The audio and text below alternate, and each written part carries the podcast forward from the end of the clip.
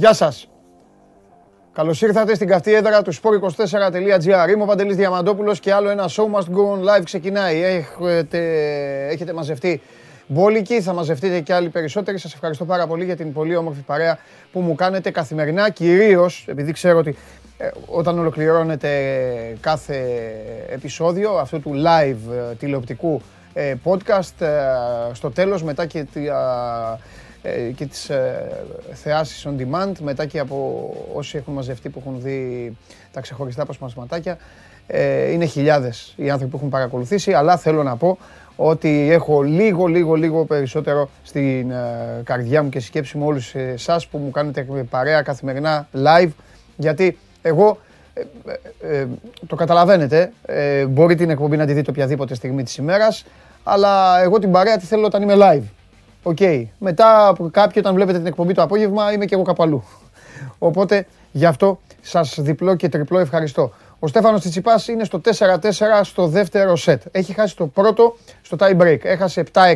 Στο πρώτο είδαμε τον Τσιτσιπά να κρατάει το σερβίς του και τον Μετβέντεφ όχι απλά να κρατάει το σερβίς του, να μην χάνει ούτε πόντο μέχρι το τελευταίο game που πήρε έχοντας σερβίς, στο οποίο έχασε απλά έναν πόντο. Δηλαδή έβγαλε όλο το πρώτο σετ με έναν μόνο χαμένο πόντο και αυτό δεν το πήρε ο Τσιτσιπάς. Ο ίδιος έδωσε μία με τη ρακέτα στον μπαλάκι και έφυγε out. Ο Τσιτσιπάς μπήκε αγριεμένος στο δεύτερο σετ. Ε, έχω, έχω παρακολουθήσει πολύ για να ξέρετε.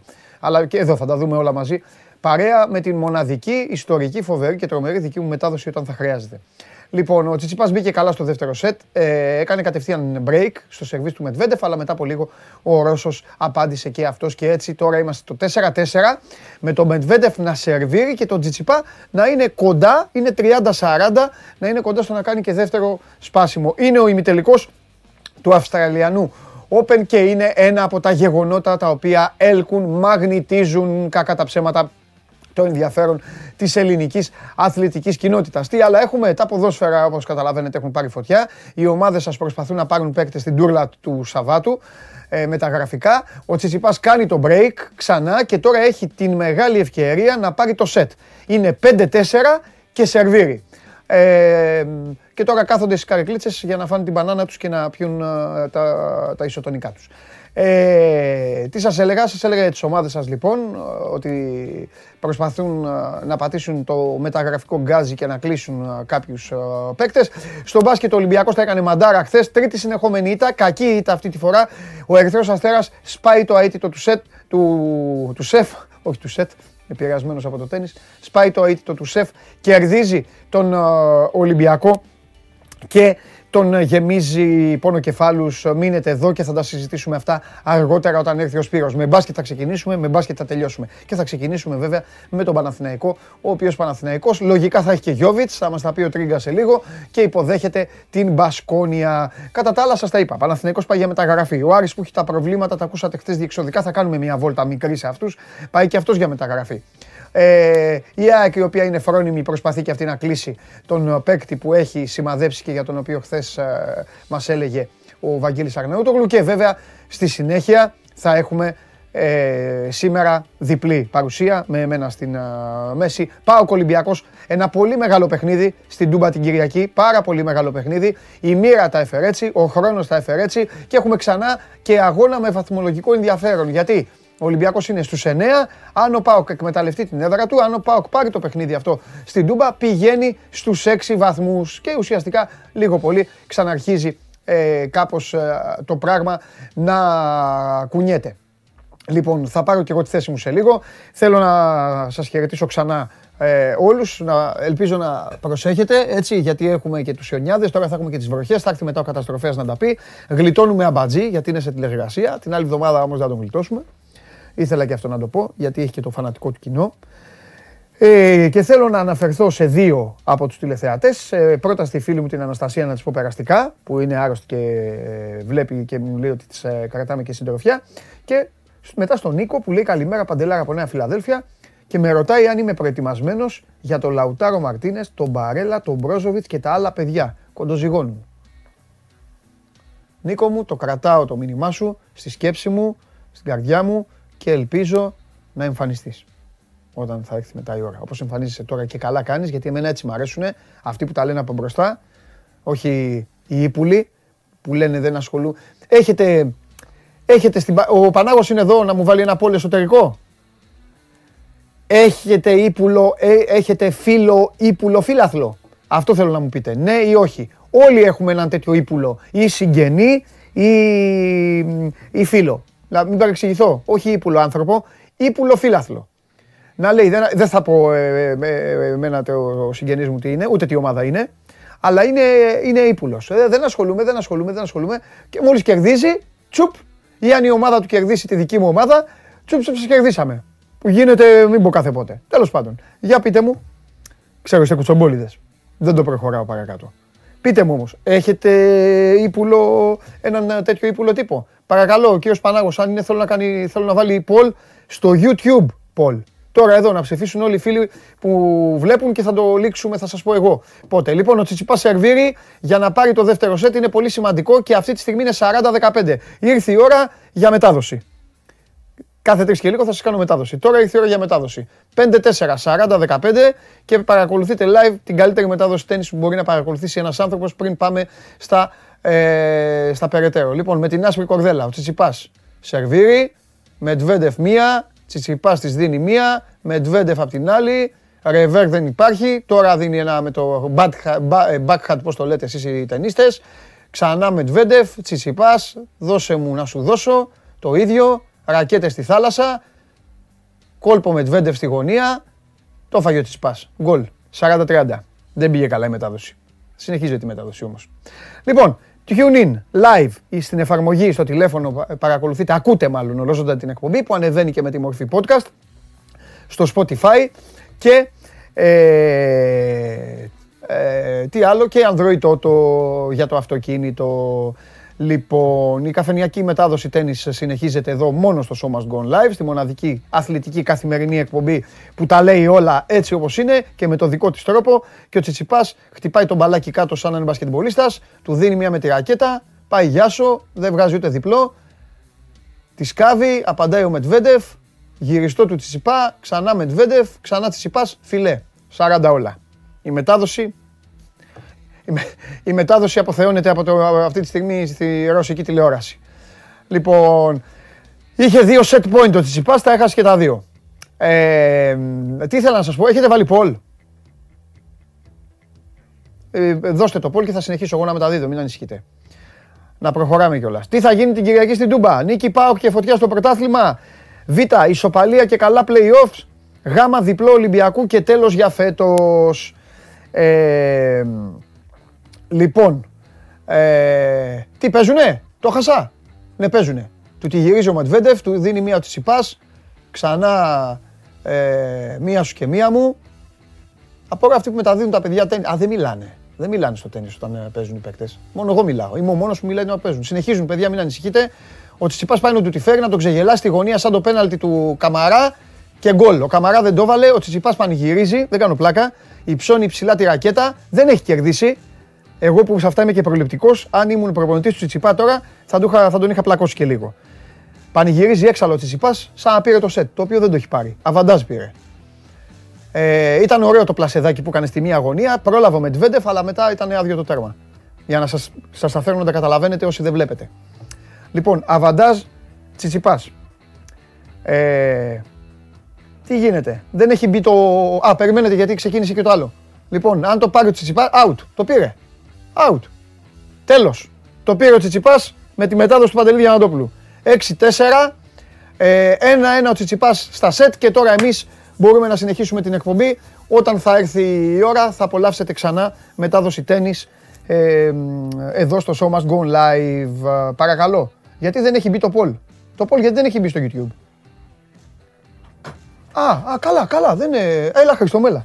Ναι, Χρήστο, έλα, έχεις την ευκαιρία να μπεις μέσα γιατί σήμερα δεν βλέπω 500 μετά το χθεσινά. Είσαι ταπεινός, ε, δεν μιλάς. Πιστεύεις, ε; Στο λαό σου πιστεύεις. Θέλω να πεις μια δήλωση. Πιστεύεις ότι θα πιάσουν την πεντακοσάρα. Εδώ είμαι. Ρε πίλα, άσε ρε, θες να σε δούνε κιόλας ρε. Είστε όλοι αδέλφια μου, φτιάξτε με. Φύγε ρε, φύγε ρε, δεν τρέπεσαι από εδώ ρε. Φύγε από εδώ ρε. Για... Δεν τρέπεσαι. Πάμε να τους ε, παρακαλέσεις. Λοιπόν, πάμε. Θέλω τρίγα λίγο να μιλήσω για μπάσκετ. Χαίρετε. Τι κάνεις; Καλά, καλά. Λοιπόν. Για να, για να συνεχίσω τη μετάδοσή σου. Α, βέβαια. Μα, α, ναι, μπράβο, θα ήθελε να κάνεις και εσύ σχόλιο. Όπως κάνω εγώ μετάδοση, ε, να κάνεις και εσύ ανάλογο σχόλιο. Μετβέντεφ ε, έπαθε τσιπά ναι. και έκανε toilet break. Τώρα έχει toilet break. Ναι, ναι, ναι. Πήγε στα, πήγε στα ποτήρια στο, μετά το χαμένο σετ. Κάτσε όμως, περίμενε. Κάτι γκρίνιαξ. Άλλο toilet break, άλλο toilet break στο, στα σετ, άλλο μέσα, στα, μέσα στο σετ. Ε, έτσι δεν είναι. Ο Τσιτσιπάς το κάνει... Ναι. Ο Τσιτσιπάς λέγανε ότι το κάνει μέσα στο σετ. Ευχαριστώ πολύ, Χριστό. Ναι, και ναι. είχε αλλάξει μάλιστα και ο κανονισμός ε, ε, λόγω Τσιτσιπά. Δηλαδή να μειωθεί ο χρόνος και η πιθανότητα αυτή. Αλλά εντάξει. Ναι. Mind games. Ναι. Mind games. Ναι. Ωραία, βγήκε όμως, βγήκε. Για, ε, γρήγορο ήταν, η ανάγκη ήταν. Ε, πάμε, λοιπόν, ε, θα σου πω κάτι.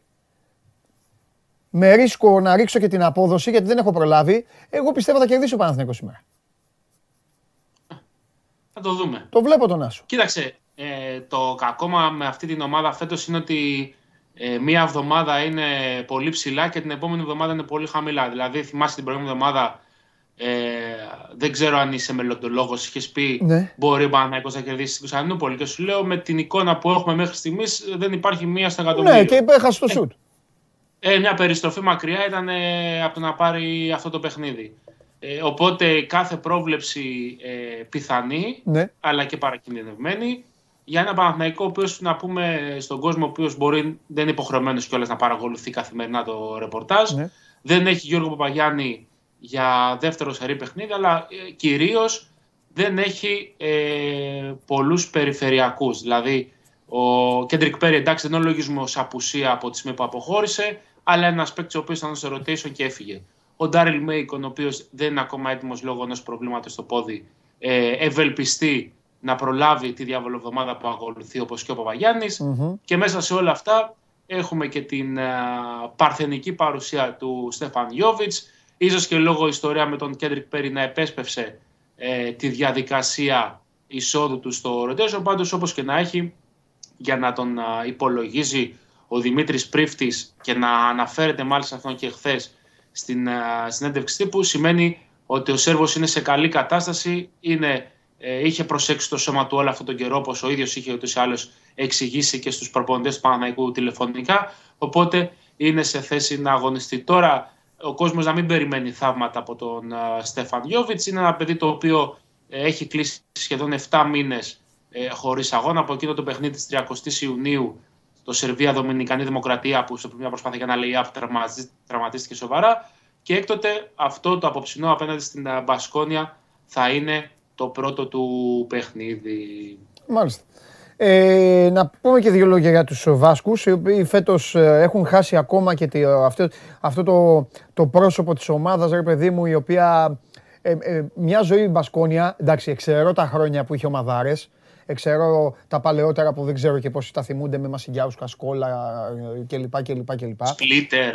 Ναι, ναι, ναι, δεν το, δεν το συζητάμε. Έστελνε ο Κιαρεχέτα, έπαιρνε διαμάντια και τα έστελνε στο NBA κατευθείαν και τους έπαιρνε μόνος του τους παίκτες. Ε, και τα υπόλοιπα όμως ε, χρόνια και τις υπόλοιπες σεζόν, η Μπασκόνια είχε τη σφραγίδα της ομάδας η οποία δεν κολώνει πουθενά, είναι ικανή για όλα και πραγματικά ήταν ικανή για όλα. Ένα, μια ομάδα μόνο είχε πρόβλημα η Μπασκόνια όταν έπαιζε με τον Ολυμπιακό, κυρίως το σεφ. Είχε κάνει ένα σερί 16 μάτς χαμένα, 17 κάπου εκεί. Τέλος πάντων, ε, αυτή, την, αυτή την ταυτότητα την έχασε η Μπασκόνια. Η φετινή Μπασκόνια δεν τρομάζει. Και νομίζω ότι είναι και ένας επιπλέον πόντος που δίνω στον Παναθηναϊκό.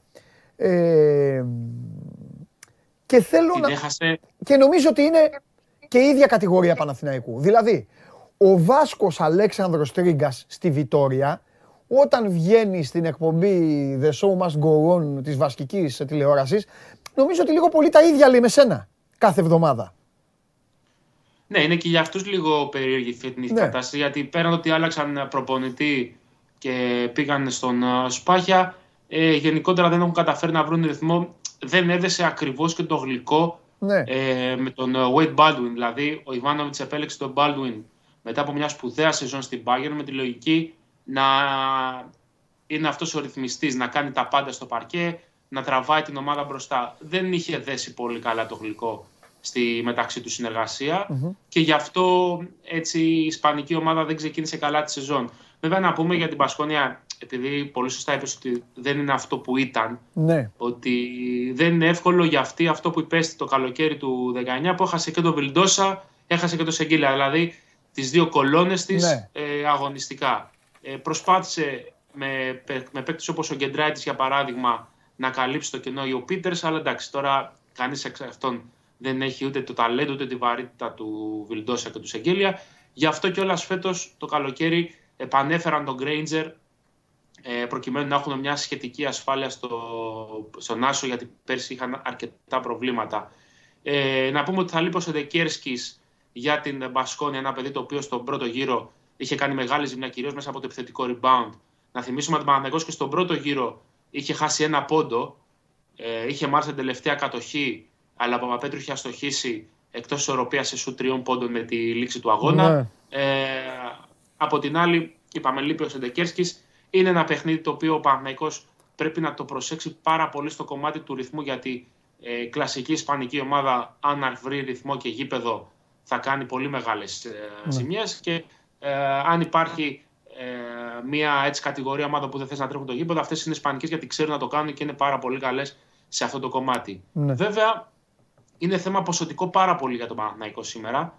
Ε, είπαμε, χωρίς Παπαγιάννη. Άρα ο Evans ε, αποκλειστικά στο 5 πάλι όπως την προηγούμενη εβδομάδα. Καβαδάς υποχρεωμένος να βγει και να δώσει λύσεις για 10-15 λεπτά ως εναλλακτική λύση να σπρώξει λίγο τα κορμιά της ε, Μπασκόνια. Ο Κάρο White με κασελάκι στο 4 και από εκεί και πέρα να δούμε ε, σε τι κατάσταση θα είναι ο Γιώβιτς, ο οποίος μπορεί να απλοποιήσει λίγο ε, την κατάσταση και για τον Παπαπέτρου και για τον Νέντοβιτς. Και το λέω αυτό γιατί σε 1,5 χρόνο τώρα εν τη απουσία ε, καθαρού, ε, έτσι όπως λέμε, floor general, ενός κουμανταδόρου. Κάνω τι είναι, ρε παιδί μου. Ο Παπαπέτρου είχε υποχρεωθεί να αντιθεί και δημιουργός για τους υπόλοιπους. Δηλαδή έτρεχε πάρα πολλά pick and roll μέσα στο παιχνίδι, το οποίο ε, από ένα σημείο και μετά διαβάστηκε από τις αντίπαλε ομάδες και από εκεί που έδινε, έδινε λύση για τον Παναθηναϊκό και πόντους, εξελίχθηκε σε ένα ζήτημα το οποίο προβλημάτιζε και τον ίδιο γιατί χάλαγε πάρα πολύ τα ποσοστά του, όντας υποχρεωμένος να σουτάρει πάνω σε άμυνα, κυρίως για τον αντιμετώπιζαν οι αντίπαλες ομάδες με αλλαγές, ξέροντας ότι δεν είναι πάρα πολύ γρήγορος για να πάει μέσα απέναντι σε ένα καλό πεντάρι στις αλλαγές. Ε, ένα ενδιαφέρον παιχνίδι, καλός ή κακός, κυρίως για τον Γιώβιτς. Αυτό είναι το πρόσωπο του αγώνα. Ε, Όπως είπαμε, μην περιμένουμε θαύματα με τη λογική ότι δεν μπορεί να παίξει 30-35 λεπτά και να αρχίσει να μοιράζει assist. Πάντως σίγουρα. Εγώ νομίζω ότι την κατάσταση. Βοηθήσει, η κατάσταση ναι, να, να βοηθήσει λίγο την κατάσταση κυρίως γιατί είναι ένα παιδί το οποίο διώχνει πολύ γρήγορα την μπάλα από τα χέρια του και ο Παναγενικό μπορεί να πετύχει εύκολους πόντους στον ευθυδιασμό εφόσον α, το πρώτο τρέιλερ ή οι υπόλοιποι περιφερειακοί τρέξουν καλά στους διαδρόμους και του δώσουν δυνατότητα έτσι να ξεφορτωθεί την μπάλα Όπως έκανε για παράδειγμα ο Καλάθης για πάρα πολλά χρόνια στον Παναγενικό και έδινε πάρα πολλούς πόντους στον ευθυνδιασμό και το transition. συμφωνώ. Ωραία. Όλα τα υπόλοιπα θα τα δούμε το βράδυ. Αλέξανδρέ μου και, και μιλάμε. Τα βλέπουμε. Χαίρετε, χαίρετε. Φιλιά, φιλιά, φιλιά πολλά. Γεια σου, Αλέξανδρε. Αυτός ήταν ο Αλέξανδρος Τρίγκας. Ο Τσιτσιπά Σερβίρη το χάνει ένα 0 τώρα στο τρίτο σετ.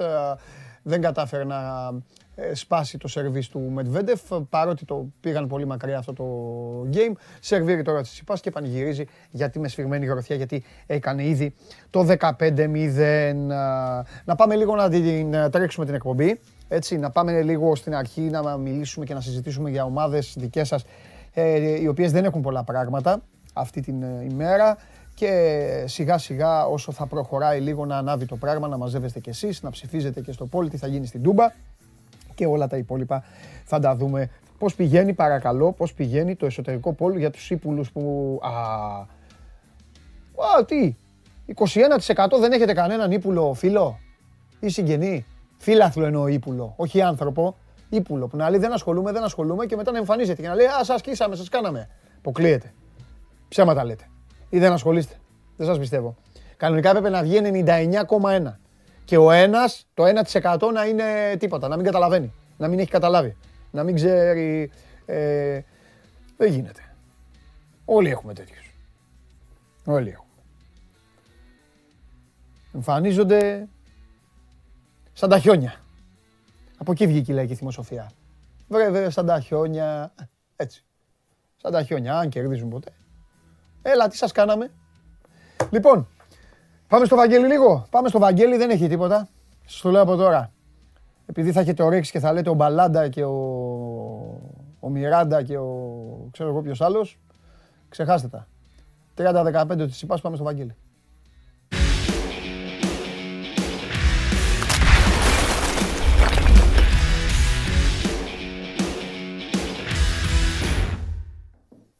Καλά δεν λέω. Προετοίμασα τον κόσμο για να μην σε, ναι. μη σε, μη σε ζωρίσει. Σοφά, προ, σοφά προλόγησες. Ίσως έχουμε αύριο κάτι, αλλά Α, αύριο δεν έχουμε εκπομπή. Εντάξει, εντάξει, εντάξει. Θα έχουμε εξέλιξη όπως και να έχει. Πιστεύω αύριο το αργότερο την Κυριακή. Ούτως ή άλλως τη Δευτέρα τελειώνει η ιστορία. δηλαδή, για ποιον τώρα λες, αν... Ε, Λέω για όποιον έχουν στο κεντράρι. Αν για κάποιον να το έχεις πει, μπορεί να είναι και κανένας άλλος. Σίγουρα είναι, υπάρχουν τρεις άλλοι. Από ό,τι λένε τώρα από την ομάδα είναι αυτό, έτσι δεν το λέω από το κεφάλι μου. Ε, έχουμε πλέον μια. Όχι, θέλω να πω ότι μέχρι τώρα κάναμε περισσότερο ρεπορτάζ και εικάζαμε. Τώρα έχουμε μια εικόνα ξεκάθαρη, η οποία προκύπτει μέσα και από την ομάδα, ότι ναι. υπάρχουν κάποιες ελάχιστες πιθανότητες για τον Παλάντα. Γι' αυτό και κρατάνε ανοιχτό το θέμα μέχρι και αύριο, θα πω εγώ. Δηλαδή δεν έχει κλείσει οριστικά, ναι. αλλά είναι προς το όχι. Έτσι. Ναι. Ε, και από εκεί και πέρα ε, ξέρουμε ότι υπάρχουν τρεις περιπτώσεις Μία εκ των οποίων θα επιλεγεί για να έχουμε τη μεταγραφή τη Δευτέρα. Εννοώ την οριστικοποίηση της μεταγραφής τη Δευτέρα με την παρουσίαση, με την ανακοίνωση και όλα αυτά. Μάλιστα. Θα έρθει παίκτης, αυτό είναι δεδομένο. Τώρα τι θα είναι, ποιος θα είναι, λίγη υπομονή ακόμα. Φάγαμε το γάιδαρο, έτσι. Η ουρά έμεινε. Mm-hmm. Θα το μάθουμε και αυτό. Πολύ ωραία, πολύ ωραία. Ωραία, έλα μου, εντάξει, μη σε βασανίσω. Έλα, να πούμε κανένα. Ε, το Μισελέν Σεντετιέν το παίρνεις στα σοβαρά; Ναι, το παίρνω στα σοβαρά. Αλλά και, δεν και, το, και θα ψάχνει και, και δεξιμπάκ, δηλαδή άμα ας πούμε αυτό... Θα δικαιωθεί ο δικός σου, θα δικαιωθεί ο αγαπημένος σου. Ο Μιχάλης. αν, αν, ε, βέβαια, τι θα γίνει. Α, μακάρι, φίλε. Εντάξει. Κοίταξε να δεις, σοβαρά το παίρνω...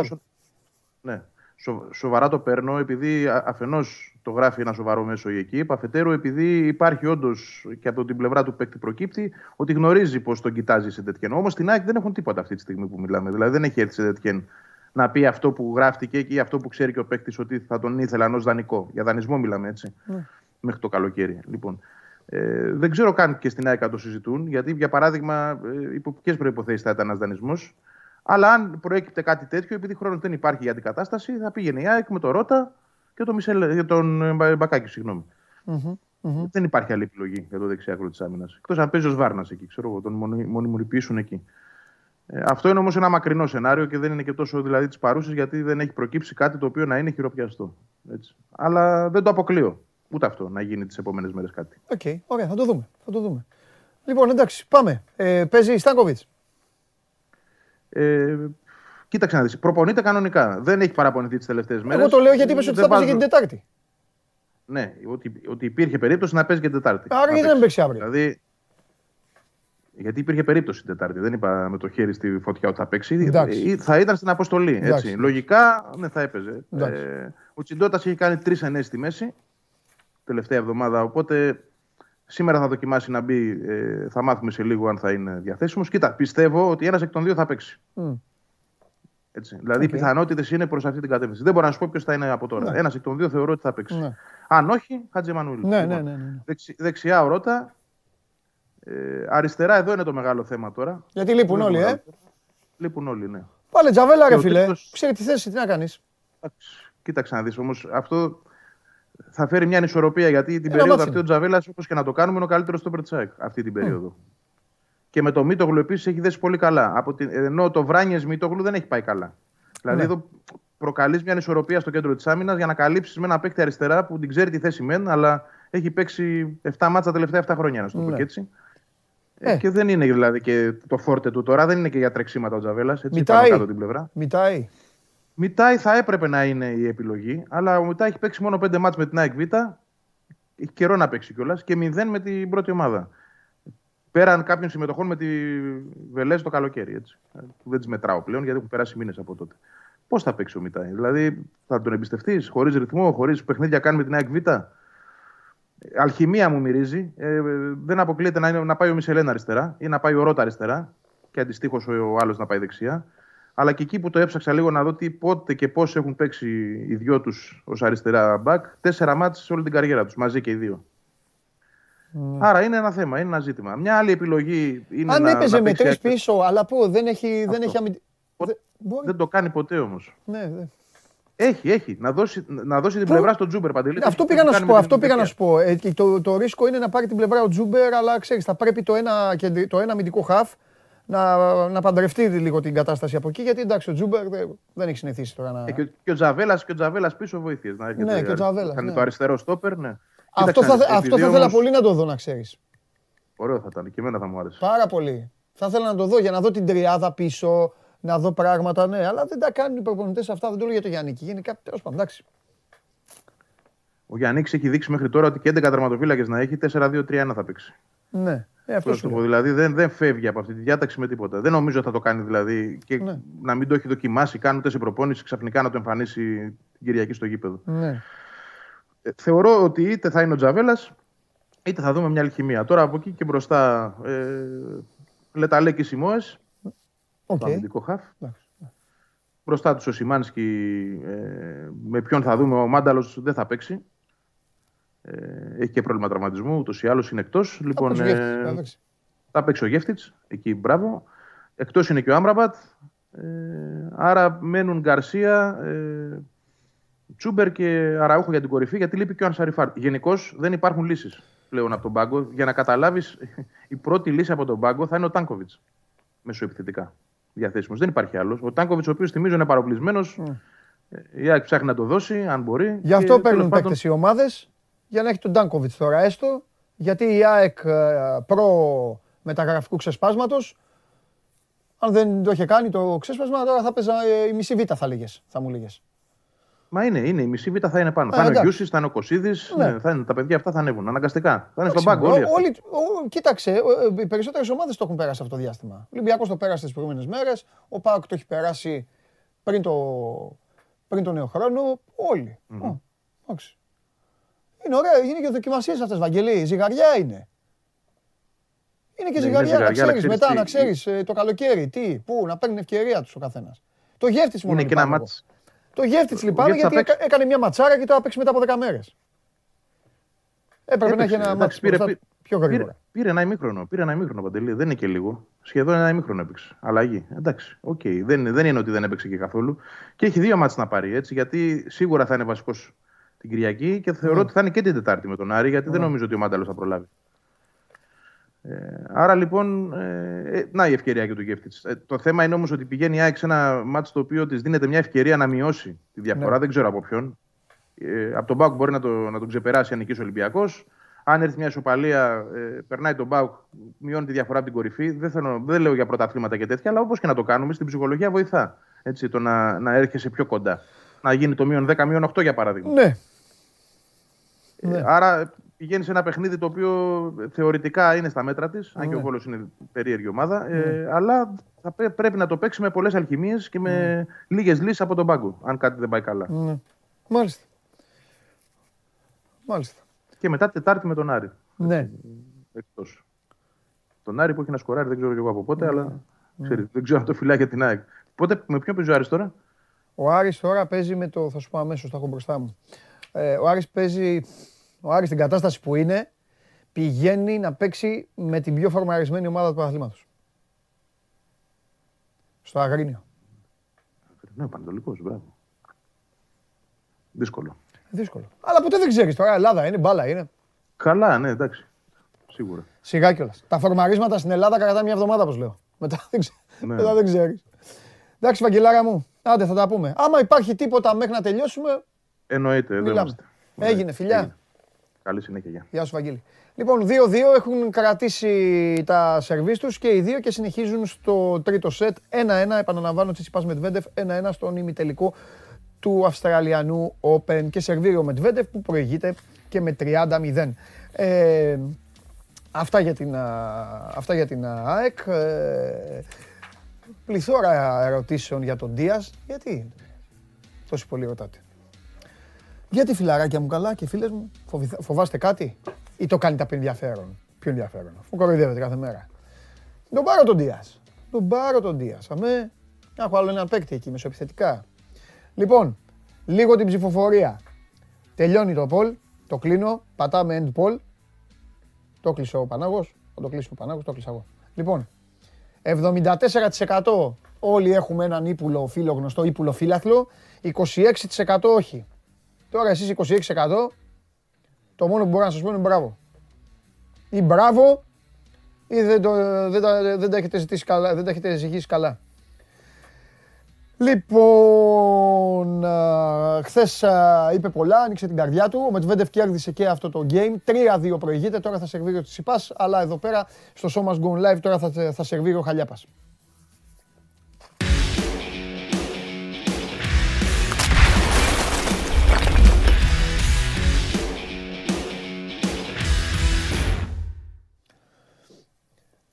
Χαίρετε. Καλώς το φίλο μου τον Δημήτρη. Καλός παίκτης ο Λουίς Δία, πάντως να ξέρεις. Καλός είναι. Καλός είναι, εντάξει. Καλός είναι. Ένα εξιντάρι εκεί θα, θα κοστίσει, γιατί μην νομίζεις. Οι Αμερικάνοι είναι τσιγκούνι. Με τα σου λέει 80. Ε, τσιγκούνιδες οι Αμερικάνοι. Θα τα πετύχει. Αυτοί, αυτοί, πέρα, θα σου πω εγώ, αυτοί πέρασαν το εξιντάρι, βάλαν το 20 για τον πόνου και από μέσα κάνουν το σταυρό τους να μην πιάσουν. Να μην πιάσουν τα μπόνου, να μην πάρει τίποτα η ομάδα. Τους βρίζει όλη η Αγγλία. Τέλος πάντων. Τι έχουμε τώρα; Έσκασε, καλά δεν σου πάνε έσκασε χαμόγελο, γιατί άμα στο έτσι ρωτήσω θα σκάσει φάσκελο. Και δεν έχω ρίξει να φάω φάσκελα.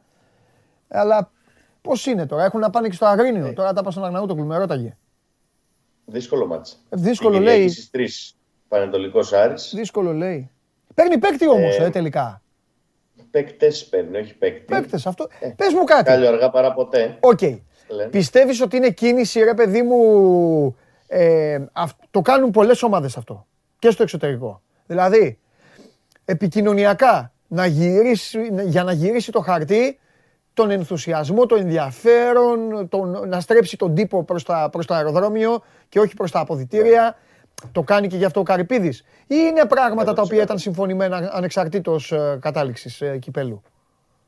Όχι, νομίζω ότι το κάνει και γι' αυτό. Δηλαδή, επειδή είναι πολύ άσχημη η ατμόσφαιρα αυτή τη στιγμή και το κλίμα που επικρατεί και στι τάξει των φιλάθλων, θέλει κάπως να γυρίσει ε, την υπόθεση και παίρνει. Ο καλύτερος τρόπος είναι πάντως να ξέρεις αυτό. Όσο και να είναι πληγωμένη μια ομάδα, το λέω για όλες τις ομάδες του κόσμου. Για τη United, την ομάδα σου.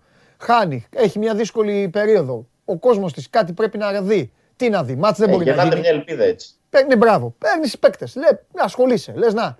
Άντε, διώξε το Χαλιάπα και το Διαμαντόπουλο τα παλτά. Ήρθαν οι άλλοι.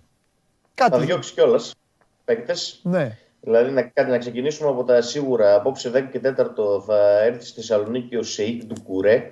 Είναι ένας 29χρονο Ιβοριανός αμυντικός χάφο, ο οποίος μένει ελεύθερος από τη Λεγκανιές στη Σεγούντα Division. 17 συμμετοχές φέτος. Δεν υπολογίζεται όμως από τον Μεχντή Ναυτή, ο οποίος είναι προπονητής της Λεγκανιές. Ο Μεχντή Ναυτή, ο οποίος έπαιζε δύο χρόνια στον Άρη ε, τη σεζόν 2009, από το 2009 μέχρι το 2011 ήταν ποδοσφαιριστής του Άρη. Ναι. Ο Τινίσιος δεν υπολογίζει τον ε, Ντουκουρέ, τον αφήνει ελεύθερο Λεγανιές. Ε, συμφώνησε ο Άρης, απόψε το βράδυ θα είναι στην Θεσσαλονίκη για να υπογράψει συμβόλαιο ε, σίγουρα δύο χρόνων, μπορεί και μεγαλύτερο, περιμένουμε τις ε, λεπτομέρειες. Η άλλη μεταγραφική κίνηση που πάει να κλείσει ο Άρης είναι του Ζωάου Κλάους. Είναι ένας ε, center for, ο οποίος θα έρθει δανεικός από τη Hoffenheim ε, πρόκειται για μια καλή περίπτωση. Ε, Βραζιλιάνος, 24 ετών, έχει ε, Ιταλικό διαβατήριο, οπότε είναι κοινοτικός, δεν θα πιάσει θέση ξένου στο ροστερ Ε, ήταν δανεικό στη Σταντάρ Λιέγης στο πρώτο εξάμεινο από την ε, Hoffenheim. Τώρα θα έρθει δανεικό ε, στον Άρη. Ε, κοστολογείται με περίπου 3,5 εκατομμύρια ευρώ στο ε, transfer για να, δώσω, να καταλάβει ο κόσμος, ας πούμε. Ε, πρόκειται για έναν ποδοσφαιριστή, ο οποίος δηλαδή έχει την αξία του, είναι καλός, έχει καλά νούμερα στο παρελθόν. Έχει παίξει σιλά κλίντζερ, ας πούμε, έχει 24 γκολ πρόπερση σε 38 συμμετοχές. Ε, για να λύσει το επιθετικό πρόβλημα ε, του Άρη μέχρι το καλοκαίρι, θα έχει οψιόν αγοράς ο συγκεκριμένος ποδοσφαιριστής mm. ε, στον Άρη να δούμε πώς θα τα πάει μέχρι το καλοκαίρι και θα κρίνουν και οι άνθρωποι του Άρη αν θα μπορέσουν να τον κρατήσουν ή όχι. Αυτές οι δύο είναι κινήσεις οι οποίες ε, έγιναν ε, μετά τα μεσάνυχτα.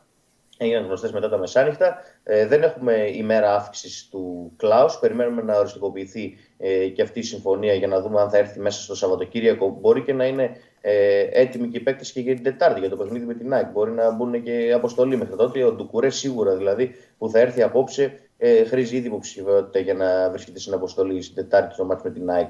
Ε, η υπόθεση του Μάρβιν Πίρσμαν είναι και αυτή στην τελική ευθεία, οπότε θα κλείσει και αυτή η μεταγραφή. Τρεις στο σύνολο, συν του Πάλμα, φτάνουμε στι 4 και τις επόμενες ημέρες ο Άρης μέχρι τη Δευτέρα το βράδυ, όπου τελειώνουν οι μεταγραφές, ε, θα κινηθεί για να κλείσει ε, έναν στόπερ και έναν επιτελικό μέσο ε, βρίσκεται σε συζητήσεις ε, αυτή τη στιγμή με αρκετούς ποδοσφαιριστές να δούμε και ποιες θα είναι και οι επιλογές του για αυτές τις δύο θέσεις οπότε θα ενισχυθεί ε, αρκετά ο Άρης ε, στις τελευταίες ημέρες των μεταγραφών υπό το φόβο και του ε, μεταγραφικού μπαν το ναι. οποίο θα δούμε αν θα έρθει τελικά στις αρχές του επόμενου μήνα. Τώρα ναι. όσον αφορά τις αποχωρήσεις, ναι. ο Δημήτρης Μάνος ε, θα αποχωρήσει για τη Β' Τουρκίας, για την Μπαρντίμασπορ, η οποία έκανε πρόταση για να αποκτήσει τα δικαιώματα του ποδοσφαιριστή. Ο Άρης είναι θετικός σε αυτήν την εξέλιξη, μιας και παίρνει ούτως ή άλλως center for μέχρι το τέλος της χρονιάς. Κατά πάσα πιθανότητα ο Μάνος θα αποχωρήσει σε μια ομάδα η οποία διεκδικεί άνοδο ε, στη Β' Τουρκίας, γιατί τώρα που έψαξα είναι στην τέταρτη θέση ε, και ε, κατά πάσα πιθανότητα ο Έλληνας επιθετικός θα συνεχίσει εκεί. Και ο Λέριν Ντουάρτε, από τον οποίο ο Άρης θέλει να απεμπλακεί εδώ και πάρα πολύ καιρό, έφτασε σε συμφωνία για να λύσει το συμβόλαιό του. Θα πάρει κάποια δεδουλευμένα ε, μετά από δυόμιση χρόνια παρουσίας στον Άρη, στη χειρότερη ίσως μεταγραφή στην ιστορία του Άρη, έκανε τρεις συμμετοχές σε αυτά τα δυόμιση χρόνια ο Ολλανδός και με μεγάλο συμβόλαιο, δηλαδή την πρώτη χρονιά που υπέγραψε είχε πάνω από 300 χιλιάρικα ε, συμβόλαιο, έχει κάνει τρεις συμμετοχές όλε και όλε. Θα αποχωρήσει και αυτός ε, τις επόμενες ημέρες. Ε, συζητάει ο Άρης και με τους άλλους ποδοσφαιριστές, τους οποίους δεν θέλει. Μπας και βρει τη χρυσή τομή στο τέλος ε, ε, τώρα το, των ημερών αυτών και τους ε, διώξει και αυτούς. Ωραία, ωραία. Λοιπόν, Πες μου κάτι τελευταίο και σε αφήνω. Αυτό είναι και το πιο σημαντικό έτσι όπως έγινε η κατάσταση στη Λαμία. Ποιοι θα παίξουν στο Αγρίνιο; Δεν θα παίξω με τον Γκαρσία σίγουρα. Αλλά οι υπόλοιποι θα μου παίξουν. Το, μου, αρκεί το, μου αρκεί το γέλιο σου και ο, και ο εγκλωβισμός σου. Ε, γιατί αυτό, αυτό ήθελα να αναδείξουμε. Δεν ήθελα να αναδείξουμε. Δεν σε έρωτησα για να πεις μια δεκάδα. Νομίζω ότι αυτή τη στιγμή είναι σε φάση που και ο Μάτζιος τον καταλαβαίνω ποιους να βάλω. Και ψυχολογικά, όχι αγωνιστικά. Θα κατεβάσει. 11 παίκτες θα, θα κατεβάσει. Αλλά και πρέπει να διαχειριστεί πράγματα. Ποιος αντέχει, ποιος δεν αντέχει, ποιος μπορεί να δώσει. Γιατί εντάξει. Δεν αποκλείω να μην δούμε και τον Ενδιαγέ βασικό, να δούμε το Ματίκε. Ναι. Αντί το Ενδιαγέ. Δεν το αποκλείω αυτό. Ο Ενδιαγέ, ο οποίος δεν βρίσκεται σε καλή κατάσταση, είχε ε, κολλήσει και COVID πριν ε, αρκετό καιρό και παραπονιέται συνεχώς και στι προπονήσει ότι δεν έχει τις ανάσες, δεν, δεν είναι σε τόσο καλή κατάσταση όσο ήταν πιο πριν. Γι' αυτό βλέπουμε και αυτή την πτώση στην απόδοσή του. Δεν έχει επιστρέψει όπως ήταν ε, ο Ενδιαγέ και φαίνεται και στο χορτάρι ναι. αυτό. Ναι. Πάντως τους ίδιους θα δούμε. Δεν, δεν πρόκειται να δούμε κάποια άλλη γιατί δεν έχει ο Άρης και την πολυτέλεια. Ο Τζέκο βρίσκεται στην Αυστραλία. Έτσι. Έπαιξε χθες στο μάτι Αυστραλία-Βιετνάμ για τα προκριματικά του Μουντιάλ. Δεν μπορεί να παίξει. Ο Σάσα δεν βγαίνει από την 11η, ήταν ο καλύτερος yeah. παίκτης προχτές. Οπότε μόνο ο Ενδιαγέ, άμα μείνει εκτός, και ο Ματέο Γκαρσία, ο οποίος mm. είναι τραγικός και με τις ε, αφήξεις και νέων ποδοσφαιριστών, δεν ξέρω και αν θα το βλέπουμε και πολύ να αγωνίζεται, ε, αν δεν βελτιωθεί και δεν βελτιώσει την εικόνα του στις ε, προπονήσεις. Πάντως, mm. στήριξη στο Μάτσιο υπάρχει. Χθε που είχε μια τηλεφωνική επικοινωνία ο Θόδωρος Καρυπίτη με τον Άκη Μάτσιο, είπαν ότι συνεχίζουν μαζί, προχωρούν σε αυτές τις μεταγραφές και θα δουν τι ψάρια θα πιάσουν μέχρι το τέλος και αν μπορέσει ο Άρης να γυρίσει την κατάσταση και να προλάβει ένα εισιτήριο για την Ευρώπη, όχι για τα playoff, για την Ευρώπη. Ναι, ναι, καταλαβαίνω, καταλαβαίνω απόλυτα. Μάλιστα, τουλάχιστον ο φίλος μου ο Τζέγκο, που τόσα πολλά έχει τραβήξει και όσοι είναι πιστοί στην εκπομπή δεν χρειάζεται να τα ξαναλέμε, τα ξέρουν, τα έχουν ακούσει, τουλάχιστον ο καλός θεούλης του ποδοσφαίρου του έκανε ένα δώρο να λείπει και να μην ζήσει αυτό το, όλο αυτό που ζήσανε οι υπόλοιποι στη Λαμία. Ναι. Αυτό. Τίποτα άλλο. Ισχύει Ωραία. Δημήτρη, φιλιά, τα λέμε. Τα λέμε από εβδομάδα. Καλή συνέχεια. Να δούμε. Παιδιά, είναι πάρα πολύ ενδιαφέρουσα η ιστορία του Άρη. Είναι πάρα πολύ ενδιαφέρον το παιχνίδι στο Αγρίνιο, γιατί καταλαβαίνετε ότι τα, τα κομμάτια ε, σαν το τζέγκα είναι το παιχνίδι. Ο Άρης προσπαθεί να βγάζει τουβλάκια, δηλαδή αγωνιστικές υποχρεώσεις, χωρίς να πέφτει όλο αυτό. Για πολύ κόσμο και για τον τύπο, μετά κεφαλαίο, έπεσε όλο αυτό στη Λαμία. Αλλά η καθημερινότητα μιας ομάδας είναι συγκεκριμένη και δεν αλλάζει. Η ζωή της δεν αλλάζει. Δεν μπορεί η την πιο, το, το, το πιο δυνηρό χτύπημα να δεχτεί μια ομάδα. Είναι υποχρεωμένη από την επόμενη μέρα να συνεχίσει. Και η ζωή του Άρη αυτή τη στιγμή συνεχίζει και η καρδιά του καλείται να χτυπήσει στο Αγρίνιο. Τώρα το πώς θα είναι η Παλμή, αυτό θα το δούμε. 40-0 ο Μετβέντεφ ε, στο σερβίς του, σχεδόν ε, άχαστος. Και οι δύο έχουν κρατήσει το σερβίς. 3-3 είναι το τρίτο σετ και ο Μετβέντεφ πολύ εύκολα παίρνει ε, χωρίς να χάσει πόντο, παίρνει το game και κάνει το 4-3, δείχνει να έχει τον πρώτο λόγο, αλλά να δούμε γιατί απλά σερβίρε πρώτος, γι' αυτό και κερδίζει 4-3. Η λογική λέει ότι αν συνεχίσουν έτσι θα πάνε σε tie break όπως έγινε και στο πρώτο σετ που νίκησε ο Ρώσος. 1-1 τα σετ. Οπότε άμα χρειαστεί να πάμε στο τέλος, θα παρακολουθήσετε ξανά και μετάδοση. Μέχρι εκείνη την ώρα να πάμε στον πιο ήσυχο, στον πιο φρόνιμο αυτών των ημερών, στον άνθρωπο ο οποίος ε, η ομάδα με την οποία ασχολείται έκανε τη δουλίτσα της εύκολα. Να μου πείτε και το πιο εύκολο έργο είχε στο κύπελο. Αλλά κακά τα ψέματα είναι και μια ομάδα η οποία τα τελευταία χρόνια, θα σας τα πει και ο ίδιος δηλαδή, μην νομίζετε ότι το λέω και δικά μου, τα τελευταία χρόνια εκεί που δείχνει να ηρεμεί, τσουπ, όλο και κάτι γίνεται και μου τον αναστατώνουν και μου βγάζει μετά καπνούς από τα αυτιά. Τώρα είναι ήρεμος. Δείτε τον.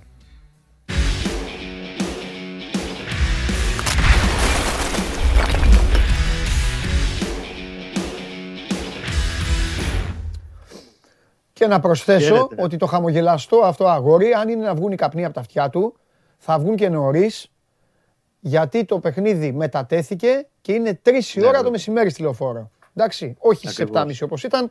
3 η ώρα, ένα πολύ ωραίο ματ και πολύ περίεργο. Τους λόγους θα σας πει ο κύριος Κώστας, Παναθηναϊκός Αστέρας Τρίπολης. Έλα Κώστα μου. Χαίρετε. Χαίρετε, χαίρετε πρώτα απ' όλα. Δεύτερον, αν έχω έναν αλφα εκνευρισμό αυτή τη στιγμή είναι μόνο με το Μετβέντεφ. και αν έχει παράπονα Μετβέντεφ ναι. Και βρει διαιτητές. Έκανε σκηνικό γιατί μπήκα στο στούντιο, δεν έχω εγώ ήχο και γράφαν τα παιδιά. Αλλά εντάξει, στο, ξεκίνημα του τρίτου, στο ξεκίνημα του τρίτου σετ, έξαλλος, ναι. ότι κάνει coaching ο πατέρας του, το έχει βρει στο διαιτητή. Τίποτα, καμιά παρατήρηση. Τι είναι αυτό το άθλημα τέλος πάντων. Βρεις το διαιτητή και δεν έχεις παρατήρηση, είναι δυνατό. Τα έχω πει εγώ αυτά, Κώστα μου. Ούτε να πάρει, άμα έχει παράπονα, να πάρει τηλέφωνο τον Κλάτεμπεργκ. Πάνε ό,τι, ώρα, πάνε ό,τι ώρα θέλουν να κάνουν την ανάγκη τους. Ό,τι θέλουν κάνουν. Διαμαρτύρε τώρα Χάνουν, κάνει Κωστάρα, έλα, να βγα, έλα να βγάλουμε την τέτοια μας. Ε, χάνουνε κανείς δεν τους λέει κουβέντα, χειροκροτούν, πρόστιμα δεν τρώνε. Ε, Κωστάρα, όλα καλά. Απ' έξω δεν τους περιμένει κανείς, να τους κάνει καμιά γιούχα, όλα OK. Okay. Και, στη, και στην μπάλα ανάβεις ένα καπνογόνο και τρως τάλιρο. Αυτό. Ή ρε παιδί μου, λοιπόν. κάνεις ένα τάκλιν, σου φεύγει το πόδι, κάνεις πέναλτι, και βγαίνει την άλλη μέρα ο δημοσιογράφος και λέει «Ε, μάζεψε το πόδι σου, τι είναι αυτά, μας έχεις κάψει. Λέω εγώ τώρα. Ακριβώς, ακριβώς. Για λέγε. Λοιπόν, όντως υπάρχει ρεμία, αλλά εγώ σου έχω πει Δευτέρα θα μας και όλη μέρα να ξέρεις. Μέχρι τελευταία στιγμή θα έχουμε και κινήσεις και αποχωρήσεις. Ωραία. Το Γενάρη του 2021 ναι. η μεταγραφή του Μεντόσα χάλασε για 10 λεπτά σου είπα. Ναι. Τον Αύγουστο του 2021 ναι η μεταγραφή του Παλάσιος έγινε εντός 12 λεπτών. 12 λεπτά μάλλον πριν λήξει προθεσμία. Ε, ναι. τώρα κάτι θρυλεράκι πάλι θα ζήσουμε. Α. Γενικά είναι ένα Σαββατοκύριακο περίεργο. Τώρα ε, ουσιαστικά σήμερα και αύριο ο Γιωβάνοβιτς στο μυαλό του λίγο το έχει καθαρίσει, έχει δώσει κατευθύνσεις ναι. στο που θέλει. Γιατί εντάξει είναι ψήρας, το έχουμε ξαναπεί. Ε, θέλει ο παίκτης θα πάρει ο Διαμαντόπουλος για παράδειγμα. Θέλει να τον έχει περάσει πρώτα από κόσκινο χαρακτήρα, συμπεριφορά, συμμετοχές, ιατρικά τα πάντα είναι δύσκολος. Το να δώσει το OK για να πάρει τον οποιοδήποτε, οποιοδήποτε ποδοσφαιριστή πρέπει να περάσει αξονικό τομογράφο από τον γιωβανοβιτ Λοιπόν, έχει δώσει πλέον τι κατευθυντήριες γραμμές και πλέον είναι θέμα της διοίκησης για να συγκεντρωθεί και ο ίδιος σήμερα και αύριο για το παιχνίδι το αυριανό με τον ε, Αστέρα. Και βλέπουμε και από την Κυριακή. Επειδή ρωτάει και ο κόσμος και λέει ότι ρε παιδιά, okay, άντε και κλείσει ξέρω εγώ, ένα παίχτο Σάββατο την Κυριακή, πότε θα προλάβει να έρθει, πότε θα κάνει ιατρικά, πότε θα υπογράψουν. Απλά να πω το εξής: Το ζητούμενο είναι όπως είχε γίνει και ένα παράδειγμα και με τον Παλάσιος ή με τον Πρινιόλη.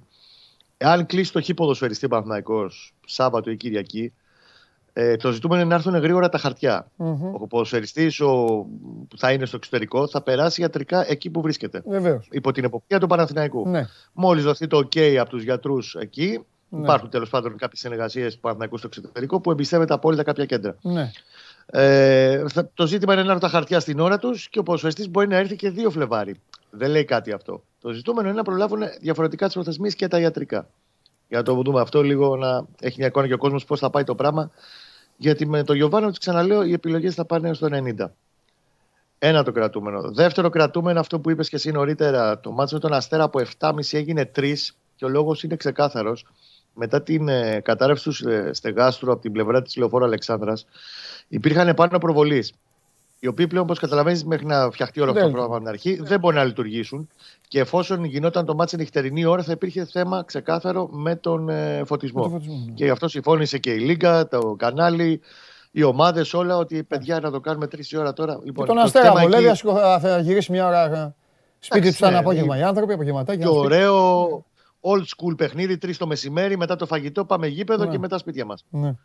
Λοιπόν, old school παιχνίδι, όπως μάθαμε μικρή. Ναι, ναι, ναι. Λοιπόν, ε, τώρα αγωνιστικά περιμένουμε από ώρα σε ώρα θα βγάλει την αποστολή. Δεν είχε προβλήματα μέχρι χθες. Ε, με τεμποδίων βεβαίως έγινε η προετοιμασία. Έχασε τρεις προπονήσεις. Ουσιαστικά από χτε έκανε την πρώτη προπόνηση. Σήμερα θα κάνει δεύτερη δυνατή. Θα βγάλει και την αποστολή. Ένα, ένα πρόβλημα είχε μόνο το διαφάνειες και είναι σημαντικό για το διαφάνειε των τελευταίων τριών μηνών. Είναι πολύ βασικό γρανάζι σε όλο το σύστημα και στο πώς παίζει ο Παναθηναϊκός και στην ε, κυριαρχία του και στην κυκλοφορία της μπάλας και στα τριγωνάκια και στα σκαλοπάτια και σε όλα. Έπρεπε να δηλωθεί ένα μάτσο όμως. Πήρε κάρτα στον τέρμινο του Ολυμπιακό. Είχε τρία εκτός έδρας και ένα μέσα. Λογικό αυτό που έκανε ο Ιωβάνοβιτς. Τον έβαλε να εκτίσει το μέσα. Για να τον είχε στην Νίκαια, στο Ηράκλειο και στην Τούμπα. Ναι. Ε, τη θέση του αυτή τη στιγμή με βάση κάποια πράγματα που έδειξε λίγο χθες, νομίζω ότι θα την πάρει ο λουνβιστ μαζί με τον Μαουρίσιο και τον ε, το, το Ρούμπεν θα είναι η τριάδα στην ε, μεσαία γραμμή του Παναθηναϊκού. Δεν βλέπω άλλες αλλαγές σε σχέση με αυτό που έχουμε μάθει. Ναι. Ο Βιτάλ βλέπω ότι κρατάει τη θέση του στην 11 στο ένα φτερό, στο άλλο Αϊτόρ. Η άμυνα ίδια με κότσιρα Χουάνκαρ, Σέγκεφελτ, ε, Βέλεθ, Μπρινιόλ, τερματοφύλακας και στην κορυφή ο γίγαντας ο Καρλίτος. Πολύ ωραία. Λοιπόν, και μία ερώτηση και σε αφήνω από τον Τάσο στο Instagram. Έστειλε ναι. ο φίλος μας αν με το Sony θα παίξει και αντίπαλος τώρα. Αν παίξει και δεν ξέρω. Λογικά δεν έχω διαβάσει ότι έχει θέμα. Με το Sony υπάρχει τίποτα ο Παναθηναϊκός; Τι τους αρέσει είναι ξε, δεδομένο, δεν είναι ψέμα ότι αρέσει γενικά στον Παναθηναϊκό. Ναι. Και είναι σπορτσταριστή με διαφορετικά χαρακτηριστικά από αυτά που έχουν οι υπόλοιποι αυτή τη στιγμή στο ρόστερ των πράσινων. Το βλέπω δύσκολο έω απίθανο να γίνει κάτι στο 90. Κατάλαβα. Δευτέρα για παράδειγμα. Κατάλαβα. Κατάλαβα. Ε, αν γίνει κάτι, θα το κοιτάει ο Παναθηναϊκός για το καλοκαίρι. Ωραία. Αλλά, το Παναθηναϊκό μας έχει μάθει ποτέ να μιλήσει ποτέ. Σωστό. Και παίζουν και εμένα για κουρμπέλι. Πότε θα επιστρέψει; Πώς είναι, ρε παιδί μου, αυτό μόνο. Εντάξει, συνεχίζει αυτά που έχεις συνεχίζει, συνεχίζει το πρόγραμμά του. Ουσιαστικά αυτό που κάνει ο Κουρμπέλ τώρα είναι να καλύπτει γιατί είναι ένα, μήνα, ένα χρόνο και ένα μήνα εκτός γηπέδων να αρχίσει να βρίσκει λίγο ρυθμό μέσα από προπονήσεις και μέσα από ατομικά προγράμματα. Να σου πω ότι δεν πονάει. Το θέμα είναι ότι θα δεχτεί μεγαλύτερη επιβάρυνση ο οργανισμός και με περισσότερες προπονητικές μονάδες. Ε, αν θα βγάλει αντίστοιχα ενοχλήσεις. Τώρα, δεν, ειλικρινά πλέον δεν μπορεί κανείς να βάλει το χέρι στη φωτιά για το Δημήτρη και είναι πραγματικά λυπηρό. Mm. Γιατί πέρα ότι είναι αρχηγός του Παναθηναϊκού, υπερπολίτημο, χρόνια και χρόνια. Όχι, αλλά χάνει είναι και, και πολύ σημαντικό κομμάτι της εθνικής ομάδας. Παντελή, δηλαδή επί Φανσίπ ήταν εκεί. Τέλος. Είχε καθιερωθεί στην κουλούρα μαζί με το Ζέκα. Δεν είναι μόνο αυτό, ρε Κώστα, ξέρεις αυτή η τραυματισμή. Άμα αργείς να μπεις, μετά σε πλακούν και ψυχολογικά. Εντάξει. Μετά αρχίζει και σε άλλα. Μετά σκέφτονται, σκέφτονται οι παίκτες, τα έκανα σωστά. Δεν τα έκανα. Έγινε κάποιο λάθος. Δεν έγινε.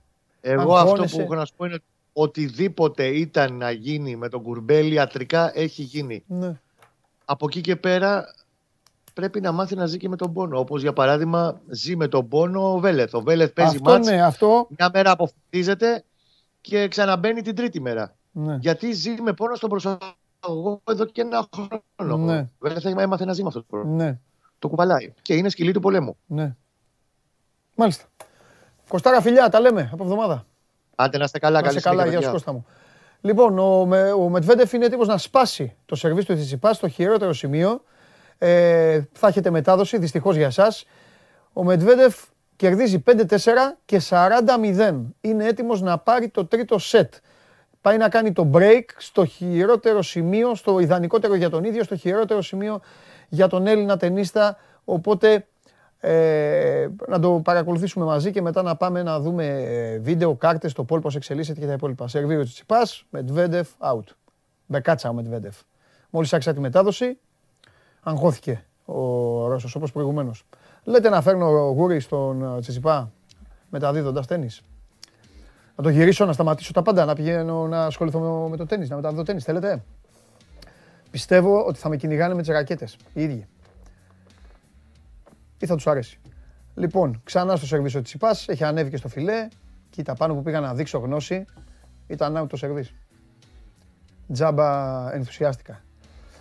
Θα δούμε. 1-1. 7-6 το πρώτο Μετβέντεφ, 6-4 ο Τσιτσιπάς σοφάρισε.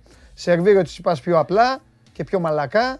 Μετβέντεφ ε, το γυριστό. Τσιτσιπάς ωραία στη γωνία, αλλά το έβγαλε ο Μετβέντεφ. Όχ. Μετβέντεφ σαν πέναλτι είναι αυτό. Ψιλοκρεμαστό του Τσιτσιπά. Καρφώνει ο Μετβέντεφ. Το ξαναβράζει ο Τσιτσιπάς. Η μπάλα στο δίπλα γήπεδο. Πανηγυρίζει ο Μετβέντεφ. 2-1 σετ για τον Ρώσο, ο οποίος ήταν εντυπωσιακός σε αυτό το game, αν κατάφερα να δω με την άκρη του ματιού μου. Εδώ είμαστε και συνεχίζουμε. 2-1 ο Μετβέντεφ και πάμε να δούμε τι δίνει ο Τσάρλι. Ο φίλος μου έχει στείλει τις κάρτες του για να βοηθήσει και αυτός στην ταχύτητα και στο γέμισμα της εκπομπής. Κολομβία, Περού, Άσο. Χαζέψατε καθόλου χθες η σημερινό Βραζιλία; Συνέχεια διακοπή. Δύο πέναλτι έδωσε στον Ισημερινό και τα δύο τα πήρε πίσω. Στο ένα είχε προλάβει ο αμυντικός πρώτα να διώξει την μπάλα και μετά βρήκε τον παίκτη του Ισημερινού. Στο δεύτερο ο Άλισον πρώτα έδιωξε την μπάλα και μετά γκρέμισε τον επιθετικό. Τα πήρε πίσω με το βαρ. Τον φώναξαν στο βαρ και του είπανε δίνει συνέχεια πέναλτι, αλλά δεν είναι. Παρ' όλα αυτά ισοφάρισε ο Ισημερινό. Ένα-ένα. Ο κακός χαμός. Ξέρετε τι είπα; Ζήτω το κόπα Αφρικα. Κάθονται εκεί ήσυχοι, παίζουν την παλίτσα τους, κοιμούνται κιόλας, παίρνουν και ένα πινάκο στο παιχνίδι, έρχονται 0-0, πάνε στα πέναλτι, χάνουν καμιά σαρανταριά πέναλτι ο καθένας και τελειώνει η υπόθεση. Αυτή στη Νότια Αμερική, που χαμός γινότανε. Ουλιαχτά, φωνές, την πέφτανε στο διαιτητή. Την πρώτη φορά που πήγε στο βαρ, ένας παίκτης του σημερινού ήταν μαζί του. Πήγαινε ο διαιτητής και έτρεχε ο άλλος. Δηλαδή, μιλάμε οι ποδοσφαιριστές και αυτοί θέλουν βρεγμένη σανίδα. Δεν καταλαβαίνουν. Πήγαινε στο βάρο διαιτητής, πήγαινε και ο άλλος δίπλα. Λοιπόν, α, γιατί την πήρε την κάρτα; Άσο λοιπόν το Κολομβία Περού για σήμερα. Προχωράμε. Μην παίρνετε τις κάρτες, θα σας λέω εγώ. Θέλει να βλέπει ο κόσμος. Παναθηναϊκός Αστέρας Άσο, Λαμία Όφη, Χ2, διπλή ευκαιρία και άντερ 3,5 λέει ο Τσάρλαρος. Δίνει δηλαδή το προβάδισμα στον Όφη και γκολ άντερ 3,5. Εδώ θα ποντάρει ο Τσάρλι, ίσως και στον ενθουσιασμό της Λαμίας. Στο τώρα η Λαμία λίγο στο μεθύσι της, από την πρόκριση του κυπέλου. Αυτά για, το, για τη Super League. Σίγουρα έχει Σάββατο ξένα. Έχει; Για πάμε. Όχι. Και πάει Κυριακή. Δεν έχει ξένα γιατί δεν έχει πρωταθλήματα. Ξεκουράζονται τα παιδιά. Γιάννη Απόλλων. Άσος, ο Πας. ΑΕΚ Βόλος, Άσο και over 1,5. Και Αίγυπτος Μαρόκο, πρόκριση Μαρόκου, αμήν. Να γυρίσει ο άλλος μια ώρα αρχίτερα. Αλλά όλο αυτό λέμε και όλο πάνε και περνάνε οι Αιγύπτιοι όπως και οι Σενεγαλέζοι. Πρόκριση Μαρόκου λοιπόν βλέπει ο Τσάρλι. Άσο over 1,5 την ΑΕΚ. Πας Γιάννηνα, Απόλλων, Άσο. Αυτά για την Κυριακή. Άμα δεν τα προλάβατε, γυρίστε μετά πίσω το, πίσω το βίντεο και θα τα ξαναδείτε. Εδώ είμαστε, συνεχίζουμε πάντα, παρακολουθείτε Show Must Go Live στο κανάλι του Sport 24 στο YouTube.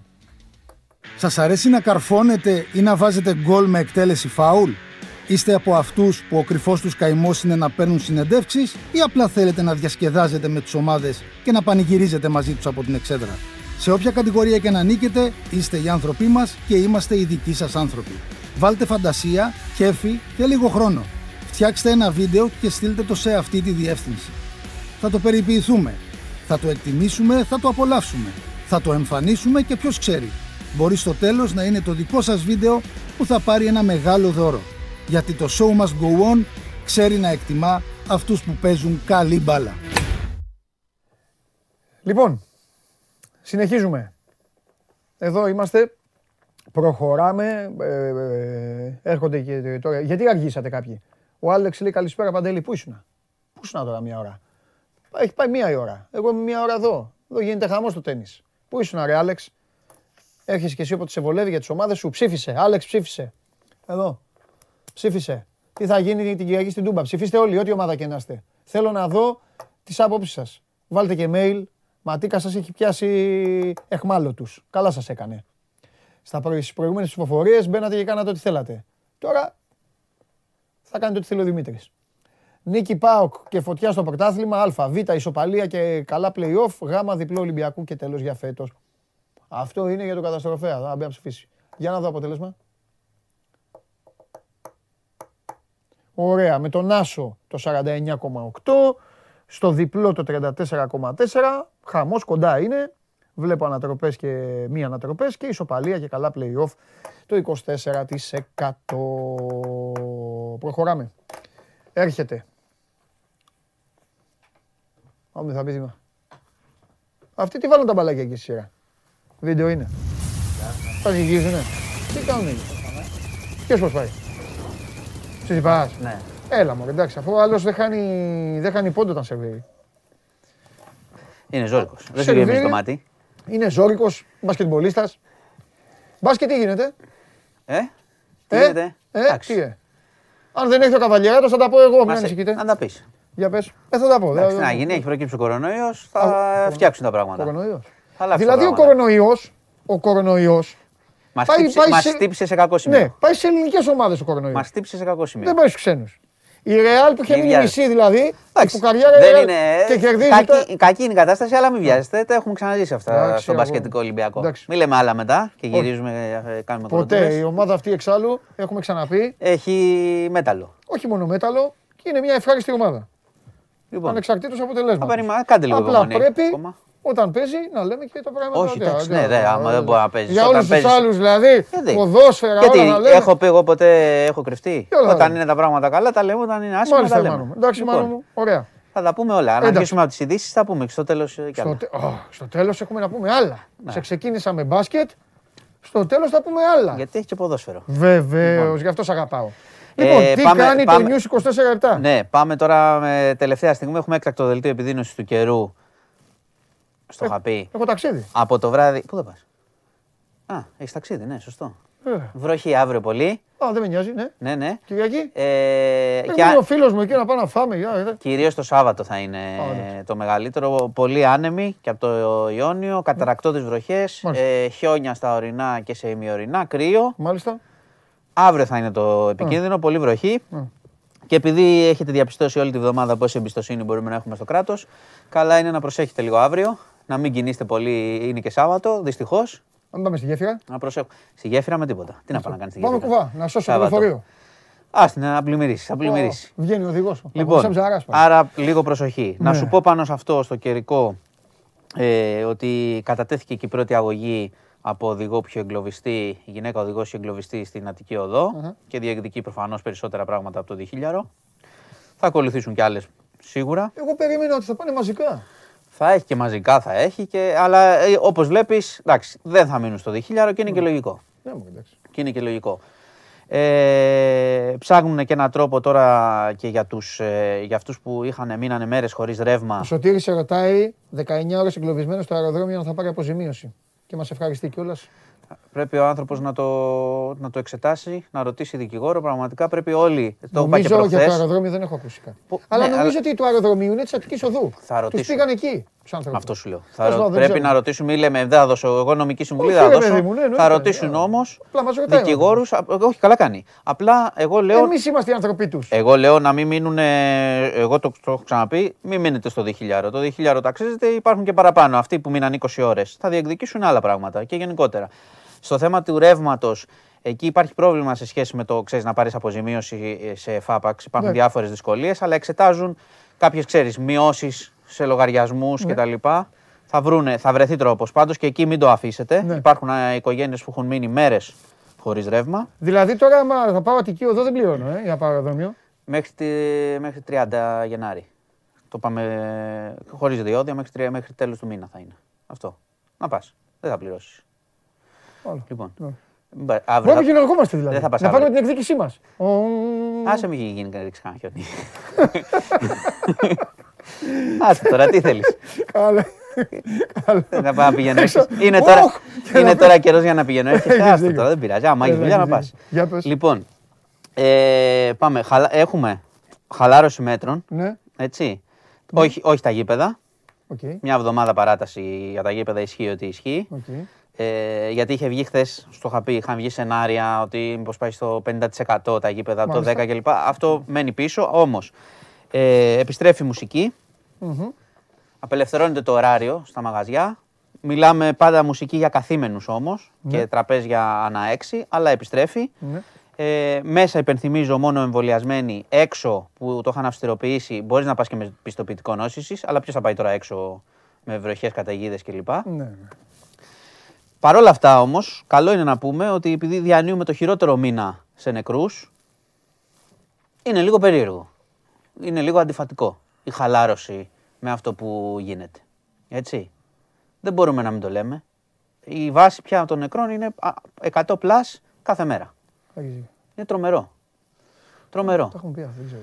Λένε, λένε ότι, ότι, θα, ότι βλέπουν αποκλιμάκωση και τα λοιπά. Τι να σου πω. Εγώ δεν τη βλέπω στις, στους θανάτους και στις ε, Αυτό που λένε σκληροί δείκτες. Θάνατοι και μέσα. Είναι, ναι, ναι, αυτό λέω. Και ε, νοσηλίες και εισαγωγή. Και εισαγωγή. Και εισαγωγή. Χειροτερεύουν. Και εισαγωγή. Λένε ότι βλέπουν μια σταθεροποίηση και ότι θα πέσουν. Τι να σου πω. Ναι. Α, εντάξει. Έτσι, Τώρα ε, χειροτερεύουν. Τα στοιχεία. Όχι, εδώ, εδώ και καιρό είναι συνέχεια 100 και πλάς. Αυτό, αυτό σου λέω. Ναι, Πολύ αυτό, καιρό είναι 100 ναι, ναι. και δεν πέφτουν και οι διασωληνώσεις αρκετά. Ναι. Άρα έχουμε ζήτημα. Ναι. Τι να σου πω. Εμένα η απόφαση αυτή μου, μου είναι λίγο περίεργη. Η χαλάρωση. Η χαλάρωση των Μην κάνουν δηλαδή πάλι με χαλάρωση και μετά ξεχαλάρωση πάλι. Ξέρεις, μία... Όχι, δεν νομίζω. Δεν νομίζω. Απλά, ε, Τώρα δηλαδή πιστεύεις θα πάει... είναι ανησυχητικό. Καλό καλοκαίρι. Ε, τώρα ναι, δεν νομίζω. Να, εφόσον χαλαρώνουν σε αυτές τις συνθήκες, κάνουν μια χαλάρωση, ήταν τα μέτρα για τις γιορτές, υπενθυμίζω. Θυμάστε. Αυτά τα μέτρα είχαν ναι. ληφθεί στη, για την πρωτοχρονιά. Θα έρθουν όμω. Για το Πάσχα θα μου πεις η καθαρά Δευτέρα. Θα, καρναβάλια θα γίνουν; Ε, καρναβάλι πώς θα πούμε, δεν ξέρω. Θα κάνουν ξέρω καρναβάλι. Τώρα, μου, ξέρω. Δεν, δεν το βλέπω να μαζευτούν όλοι έτσι Ωραία. να κάνουν καρναβάλι. Να και μετά Πάσχα. Έχουμε και το Πάσχα. Έχουμε πει, ελπίζουν όλοι να κάνουμε Πάσχα πιο ελεύθερο, αλλά ξέρω εγώ. Θα δούμε μέχρι τότε να έχει ναι. πέσει κι άλλο το πράγμα. Με Εγώ... εξόδους δηλαδή, θα φύγει όχι όπως πέρυσι ας πούμε, που λέγανε ναι, ναι. μέσα. Ναι. Κανονικά. Ναι, ναι. Με εξόδους φαντάζομαι θα υπάρχουν κάποιοι κανόνε. Στα χωριά δηλαδή που είναι οι παππούδες, οι γιαγιάδες και οι άνθρωποι αμήνονται. Δεν θέλω να πω, δεν θέλω να πω τι θα γίνει. Μπορεί, εκείνη, ξέρω, μπορεί εκεί τότε να εξετάσουν και να κάνουν μέτρα. Τι Α, να σου πω. Εγώ, εγώ το μόνο που επισημαίνω είναι ότι κάνουν χαλάρωση στο χειρότερο μήνα ναι. με τα θύματα. Ναι. Αυτό δεν μπορεί να μην το πω. Τέλεια. Λοιπόν, να πω ότι υπάρχει και, στο, και, για όλα αυτά. Στο νοσοκομείο στην Πάτρα ένα βρέφος τριών μηνών με κορονοϊό και γενικότερα επειδή στα παιδιά έχει απλωθεί πάρα πολύ που λέγανε ότι δεν ε, απλώνεται κτλ. Υπάρχει ζήτημα γιατί έχουμε ξαναπεί ότι όσο ήπια και να είναι μια νόσηση, αν κολλήσουν πάρα πολύ, παίζεις πάλι με την πιθανότητα. Ένας στους τόσους, ναι. και να είναι και ένα μωρό ή ένα παιδί, να ναι. νοσήσει πιο βαριά. Ωραία. Και τώρα σου κάνω εγώ την ερώτηση του εκατομμυρίου. Δηλαδή όλα αυτά, χαλάρωση και όλα εντάξει. Οπότε για όλα αυτά είναι τα γήπεδα. Τώρα το πάω στο δικό μου το οικόπεδο γιατί η αθλητική εκπομπή. Για τα γήπεδα είχαν, σου είχα πει και είχαν ναι. πει και οι ομάδες. Ναι. Εντάξει. Υπήρχαν κάποιες εικόνες ε, ο ένας πάνω στον άλλον, όχι, πέταλα τέτοια. αλλά όμω ήταν, ήταν εμβολιασμένοι οι άνθρωποι ναι. πολλοί και είχαν πει και οι ομάδες είχαν ένα δίκιο. Όταν χαλαρώνεις το ένα και το άλλο. Πρόσεξε. Άλλη είναι η ένστασή μου. Ξέρω, όταν δίνεις σήμα χαλάρωσης εν μέσω τόσων νεκρών, μου λες γιατί αφήνεις τα γήπεδα. Μπράβο. Εύλογο. Και όχι μόνο αυτό. Απ' όχι μόνο αυτό. Εγώ με θα τα ανοίξουν την άλλη εβδομάδα. Θα, τα αυξήσουν. Το έχω ξαναπεί. Σε ενοχλούν τα πέταλα. Ναι, οπτικά είναι άσχημα. Τους βλέπεις τριμωγμένους. Ε, ούτε μάσκες. εντάξει. Ναι, ωραία. Άστο. Ε, βάλε 10.000 κόσμο στο γήπεδο. Παίζει δηλαδή, ρε παιδί μου, στην ΑΕΚ, στον Ολυμπιακό, στον ΜΠΑΟΚ, στον Παναθηναϊκό ε, κοιτάξτε να δείτε, ανάλογα με τη χωρητικότητά σας, ναι, 50% και τα πέταλά σας κλειστά. Ξέρετε, ε, δώστε είναι, τα διαρκεία σας όλα. Μα δεν είναι, ξέρω, δε, τώρα... είναι, είναι πρόβλημα αυτό. Και αυτό είναι, είναι, πρόβλη... είναι πρόβλημα. παιδιά έξω τώρα από το γήπεδο εγώ. Αλλά όχι, είναι πρόβλημα από την αρχή. Όχι, το... είναι πρόβλημα αυτό εδώ και πάρα πολύ καιρό. Ναι το ότι μπερδεύουν τον κόσμο. Δηλαδή, δίνεις μία, στο ένα δίνεις σήμα χαλάρωσης, ε, στο άλλο κρατάς ένα ε, μέτρο. στο άλλο βάζεις ένα μέτρο, ναι. την άλλη έχουμε ξέρω εγώ, 100 νεκρούς τη μέρα και λες θα χαλαρώσω τώρα. Γιατί, ωραία, χαλα... αν, αν τα, με... τα γήπεδα δεν είναι να ανοίξουν, Παιδί μου. γιατί χαλαρώνεις; Χαλάρωσε τα την άλλη εβδομάδα όλα μαζί. Θα, σου το πω απλά. Δεν ξέρω, δεν βγάζεις άκρη. Θα σου το πω απλά. Πάω Ολυμπιακός. ναι. Αφήνει. Το πάμε και στη Θεσσαλονίκη, η οποία Θεσσαλονίκη έχει πολλές φορές συζητηθεί ως βάση αναλογίας η πόλη η οποία μάζευε πιο πολλά κρούσματα Είχε και όλα πρόβλημα, αυτά. μεγάλη η Βορεια Ελλάδα. Α, μπράβο. Ανοίγεις λοιπόν στη Θεσσαλονίκη την, τα μαγαζιά ξανά, βάζεις μουσική στη Θεσσαλονίκη, τους βγάζεις που είναι και γλετζέδε και καλά κάνουν και γουστάρουν, τους βγάζεις ξανά έξω να διασκεδάζουν, να πίνουν, να κάνουν. Και την Τούμπα, το Βικελίδης, ξέρω εγώ τώρα, τα, τα έχεις κλειστά. Δηλαδή δεν πάνε γήπεδο. Ναι, μα αυτό σου λέω, δεν, βγαίνει, δεν βγάζεις άκρη. Αυτό τι είναι; Να σου πω. Ναι, δεν τα αποφάσισα εγώ. Την άλλη εβδομάδα λέει. Εντάξει, παιδάκι. Λοιπόν, ε, και να σου πω και κάτι που είναι έτσι παράξενη είδηση. Για να σε τσινήσω και να σε τέτοιο, δηλαδή με Αταλάντα θα κλείσει το καρισκάκι. Για να σε εκνευρίσω τώρα λίγο. Να, έτσι να σε δω να το βλέπω στα μάτια σου ήδη εκνευρίζεσαι. Αυτό ήθελα. Κάτσε, γιατί θα είναι, θα, είναι, θα είναι λιγότεροι. Αυτό λες. Τι λιγότερο. Θύμησε μου πότε είναι. Με χίλια άτομα; Όχι με χίλια.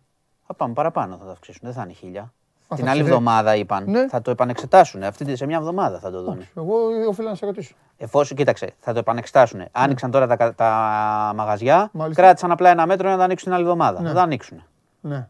Θα πάει παραπάνω. Τώρα πόσο παραπάνω δεν ξέρω. Λοιπόν, σπάει, Γεμάτο δεν θα είναι. σπάει το σερβίς του Τσιτσιπά, τα μαντάτα είναι πολύ άσχημα. 3-1 προηγείται στο τέταρτο σετ ο Μετβέντεφ και βάζει πλώρη για τον τελικό. Έλα. Λοιπόν, ε, εντοπίστηκε χθες στα λιμανάκια ένα κήτος. Το είδα. Ε, μικρή φάλαινα. Συμπαθήστατη. Ναι, πολύ ωραίο. Σήμερα πήγε. Το φίλοι, να, φίλοι μας. Πήγε, σήμερα είναι στο, στον Άλυμο. Ναι. Ε, Κόβει βόλτες, ε. Το καημένο δεν κόβει βόλτες. Δηλαδή όταν τα δεις και βγαίνουν, είναι άρρωστο πολύ, ναι. προσπαθούν να το σώσουν. Μακάρι. Είναι ένα είδος που λέγεται ζήφιο, μην το κάνω και λάθος. Δεν, ναι, είναι, δεν είναι φάλαινα φυσιτήρας που λέγαμε το πρωί, δεν ξέραμε. Βγήκαν οι ειδικοί, είπαν ναι, είναι ζήφιο. Το... Ναι. ναι, ναι ε, το οποίο έχει και κάποιες χαράκες, μπορεί να είναι παλιά τραύματα, να μην είναι τραυματισμένο, αλλά λένε ότι είναι άρρωστο και ότι όταν βγει προσπαθούν, προσπαθούν, έχει πάει το λιμενικό από ώρα, κάνει επιχείρηση διάσωσης, δεν επιστρέφει όμως ε, σε βάθος. Και λένε γενικά ότι είναι, είναι λίγες οι πιθανότητες. Αλήθεια. Εφόσον βγει, ναι, ναι, είναι πολύ στενόχωρο. Προσπαθούν εκεί. Πήραν και αίμα, κάνουν πράγματα. Ε, ξέρει την κατάσταση. Ε, προσπαθούν, προσπαθούν. Αλλά για να βγει και έτσι έξω δεν είναι, δεν είναι καλά. Θα δούμε πώς θα καταλήξει. Μακάρι να το μακάρι, σώσουν μακάρι. και είναι εκεί, μωρέ. Εντάξει, μωρέ. Όχι, θα, να το σώσουν θα πρέπει να πάει μέσα. Να το ε, σώσουν, να πάει θα μέσα, ναι, θα εντάξει, αυτό. Ε... Αλλά εμένα δεν με νοιάζει να είναι και εκεί. Ε, να κόβει βόλτες εκεί δεν ναι, Μα δεν μπορεί, πρέπει να είναι μέσα. Μέσα πρέπει να είναι για να είναι καλά. Έξω σημαίνει δεν είναι καλά. Παραγούλα, πηγαίνουμε και να δούμε τα νέα. Ωραίος, συμπαθές. Τι ομάδα είσαι να ρωτάς και αυτά. Ε, τι ομάδα τώρα εκεί που είναι; Ναι, λοιπόν, ναι. ε, και περιμένουμε και τις τοξικολογικές ε, στην υπόθεση του βιασμού. Εκεί τι γίνεται; Να έρθουν. Χθες μίλησε ο. Έχουν αρχίσει τώρα παίρνουν και από τους γύρω-γύρω καταθέσεις. Ναι. Θα δούμε πώς θα πάει η υπόθεση. Σου έχω ξαναπεί ότι το πιο κρίσιμο πέρα από τις καταθέσεις, γιατί δίνονται διάφορες εκδοχές. Άλλος λέει: Εγώ την είδα καλά την κοπέλα. Άλλος λέει το ένα, άλλος λέει το άλλο. Θα πάρουμε, το θέμα είναι να έρθουν οι τοξικολογικές, να πάνε στον ανακριτή και να δούμε θα είναι κρίσιμο Να δούμε τι ακριβώς έχει συμβεί ε, και αν έχουν βρεθεί και επικίνδυνα, επικίνδυνες ουσίες ή αν δεν έχουν βρεθεί. Ναι. Οπότε αυτή τη στιγμή δεν το γνωρίζω. Λογικά θα έχουμε μέχρι τη Δευτέρα θα έχουμε περισσότερα να συζητήσουμε για αυτήν την υπόθεση. Μάλιστα. Λοιπόν, αυτά. Πότε είναι ξεκινάνε οι καυγάδες; Παρακολουθείς, Βούλη που μου είπες και αυτά; Ε, ξεκινάει σήμερα, αλλά εντάξει, το κυρίως πιάτο θα είναι την Κυριακή προς το απόγευμα που θα μιλήσουν οι αρχηγοί και θα, έχουμε, ναι. Ε, ναι, θα έχει πάει ο Ολυμπιακός. Ε, αλλά εκεί θα γίνει. Ναι. Εκτός αν κάνουν κανένα χοντρό καυγά σήμερα, αύριο. Σήμερα όχι, 6 ώρα ξεκινάει η συζήτηση. Κάτσε είναι αυτά, κάτσε. Θα έχει και αύριο. Εντάξει, βγαίνει τώρα. Θέλει και ο βουλευτής να τον δει ο ψηφοφόρος του ότι Είναι καυγάδες κάτσε όμως. Θα πούμε για αυτά λίγο έτσι. εντάξει, θα δούμε πώς θα πάει. Ναι. Ε, την Κυριακή θα έχει, θα έχει ένταση θα είναι και αρχηγοί, εκεί θα έχει την έχω, πλάκα. Έχω, έχω τόσες πολιτικές ε, ε, απορίες, δηλαδή αθώες και αυτά, όταν κάνουν μομφές, όταν αυτά. Κάμια φορά θα κάτσουμε τη παρεούλα να μην έχουμε τέτοια να τα συζητήσουμε. Εντάξει. Δηλαδή σκεφτόμουν, σε διάβαζα. Ε, ε, λέει πρόταση μομφής. Και λέμε τώρα, άσε τώρα τα κόμματα πώς λέγονται στην Ελλάδα. Νέα Δημοκρατία, ΣΥΡΙΖΑ, ξέχνα ποιος κυβερνάει. Mm-hmm. Και λέω τώρα, εσύ είσαι κυβέρνηση. Εγώ κάνω πρόταση μομφής. Εσύ αν έχεις την άβρα ότι θα, θα με ξανακερδίσεις. Γιατί να μην πεις ναι, έλα πάμε για εκλογές. Και εγώ που έκανα πρόταση μορφής, άμα χάσω μετά θα πω τι να κάνω. Πρέπει να φύγω, να μην καταλαβέ. Όχι. Ε, Πώς γίνονται αυτά; Ή ξέρω, ή ξέρω εγώ ότι θα πεις εσύ όχι, οπότε το κάνω. Όχι, όχι. Η πρόταση μορφή. Κούρκουλος. Εντάξει, η πρόταση, η πρόταση μορφής δηλαδή. ε, είναι μια κορυφαία ενέργεια από την αντιπολίτευση. Έτσι κι αλλιώς. Ναι, θεσμικά. Ναι, okay. Δεν θα τη χάσει την ψήφο η κυβέρνηση. Αυτό σου λέω. Δεν δηλαδή, θα τη χάσει. Προφανώς. Οι αντιπολιτεύσει Επίση, επίσης, επειδή το λες τώρα για πολιτικό, για εκλογές, η κυβέρνηση πάντα θέλει να πηγαίνει σε εκλογές, δεν θέλει να πάει σε εκλογές να χάσει, ή θέλει να πάει σε εκλογές αν προηγείται και να βγάλει αυτοδύναμη κυβέρνηση. Όταν υπολογίζεις ότι μπορεί να μην βγάλει, θα επιλέξεις την καλύτερη ώρα για να πας να κάνεις αυτοδύναμη. Τώρα, επειδή θα έχουμε απλή αναλογική στην επόμενη φορά, δεν βγαίνει ε, αυτοδύναμη κυβέρνηση. θα είναι απίθανο. Α, θα έχει συνεργασίες. Οπότε ε; θα, ναι, αλλά επειδή είναι και αυτό δύσκολο, θα πάμε σε δεύτερες εκλογές με άλλο νόμο. Α, θα χορτάσουμε εκλογές δηλαδή. Ναι, λογικά θα έχουμε δύο αναμετρήσεις. Εκεί θέλω να έχω, να έχω, να έχω εκπομπή, να έχεις εδώ να δεις ρεστάλ. Ναι, Κάλπι θα σου φέρω εδώ και τέτοια. Θα, θα χτυπάμε. Κάλπι φέρε μπάλες μου πετάς. Ε... Θα σου βάλω γάντια. Λοιπόν, Μάλιστα. αυτά. Εντάξει, μάνο μου. Τι λοιπόν, να ψηφίσουμε; Βεβαίως, να ψηφίσεις. Έχεις πόλη. Να ψηφίσεις και να αναλύσεις. 4-1 ο Μετβέντεφ, ε, τα ε, λογικά. Είναι πολύ καλός. Εντάξει. Καλός παίκτης, ναι, ναι. Και ο Τσιτσιπά είναι καλός, αλλά ναι, αυτός είναι δύσκολος. Ναι. Δεν κοιτάς κάποια, κάποια στιγμή θα έρθει η ώρα. Δεν κοιτάς τα, τα monitor, δεν τα κοιτάς. Τι έχω, τι να δω. Τα monitor. Σκα. Μάλιστα. Φωτιές, ε, στο πρωτάθλημα. Βάζετε πάλι. Και την άλλη φορά είχατε, θυμάσαι, τι είχατε βάλει, κάτι θριάμβους. Απ' έξω βάζουν κύριοι, μην μπλέξεις. Δεν ξέρω τίποτα. Λοιπόν, ε, εγώ βλέπω διπλό να ξέρεις. Okay. Δεν είπαμε και τίποτα για χθες, ανανέωση αυτά. Παράξενο είναι. Ε; Παράξενο που βλέπεις Ηρεμ... διπλό. Ηρεμία. Περίεργο, παιδιά. Να εγώ, ναι, ο Μάνος βλέπει διπλό, παιδιά. Περίεργο. Όχι, να πούμε κιόλας. Να πούμε τι; Ανανέωση αυτά, ηρεμία, προπονητής. Ναι. Έχει... Στηρίζεις, είσαι Μαρτίνς; Στηρι... Στηρίζω, πρόσεξε. Ναι. Και Μαρτίν στηρίζω. Ναι. Και την ε, οριμότητα που δείχνει η διοίκηση εδώ και πάρα πολύ καιρό. Ναι. Γιατί οι προπονητές κάνουν τα πάνω τους και τα κάτω τους. Ναι η γενικότερη εικόνα. Το έχω πει στον κόσμο. Η γενικότερη εικόνα, από, η γενικότερη εικόνα από την επιλογή που έχει κάνει ναι. ο ε, Ολυμπιακός, η ναι. διοίκησή του στο θέμα του προπονητή είναι καλή. Ναι. Γενικότερα, άμα το πάρεις. Οπότε είναι μια κίνηση ε, καλή και χθεσινή. Για να ηρεμήσει και το πράγμα, είναι και ένα μήνυμα γενικώς. Ναι. Νομίζω ότι θα βοηθήσει. Ωραία. Μία ερώτηση έχω να σου κάνω. Ναι. Σε σένα, γιατί στο, στο Φιδέλη, άμα την πω, θα πει ναι, το σύστημα και αυτά δεν με ενδιαφέρει. Εγώ θέλω την αγνή ψυχή του Μάνου mm Χωριανόπουλου. Ναι. Κατεβαίνει ο Ολυμπιακός την κυριακη με σύστημα λεωφόρο Αλεξάνδρας. Εντάξει. Όχι, κοίτα, θα κατέβει προσεκτικά, ναι. Μάλιστα. Εντάξει. Ναι. Αλλά θέλει και ένα τσίμπημα λίγο παραπάνω. Να, θέλει λίγο, ναι, να βγάλουμε λίγο μια φάση. Ε, ναι, δεν κατέβουμε να μην κάνουμε κόρνερ. Θέλεις θέλεις τον γκολ, θέλεις μια καλή πάσα, κανένα τέτοιο. Ναι. Όποιος είναι να τη βγάλει, να μπει να παίξει. Να τη βγάλει. Την καλή πάσα, κάνα φαουλάκι, κάνα αυτό. Λοιπόν, εγώ είμαι αισιόδοξος πάντως να ξέρεις. Εντάξει, γιατί όποτε κατεβαίνουν εκεί μετά φωτιές στο πρωτάθλημα και κάτι θρίαμβη και κάτι τέτοια, βλέπεις τι γίνεται. Ναι. Λοιπόν, χρόνια τώρα. Ναι. Γεια σας. Καλό Σαββατοκύριακο. φιλιά, φιλιά, φιλιά. Γεια σου, μάνο μου. Δευτέρα.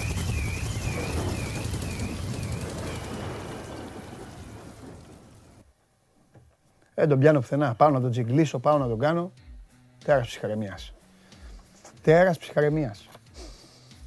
Βέβαια, να ομολογήσω σε εκείνο τον τελικό πρωταθλήματος πάω Ολυμπιακός. Του είχα στείλει μήνυμα. Πήγαινα στο γήπεδο εκείνη την ώρα.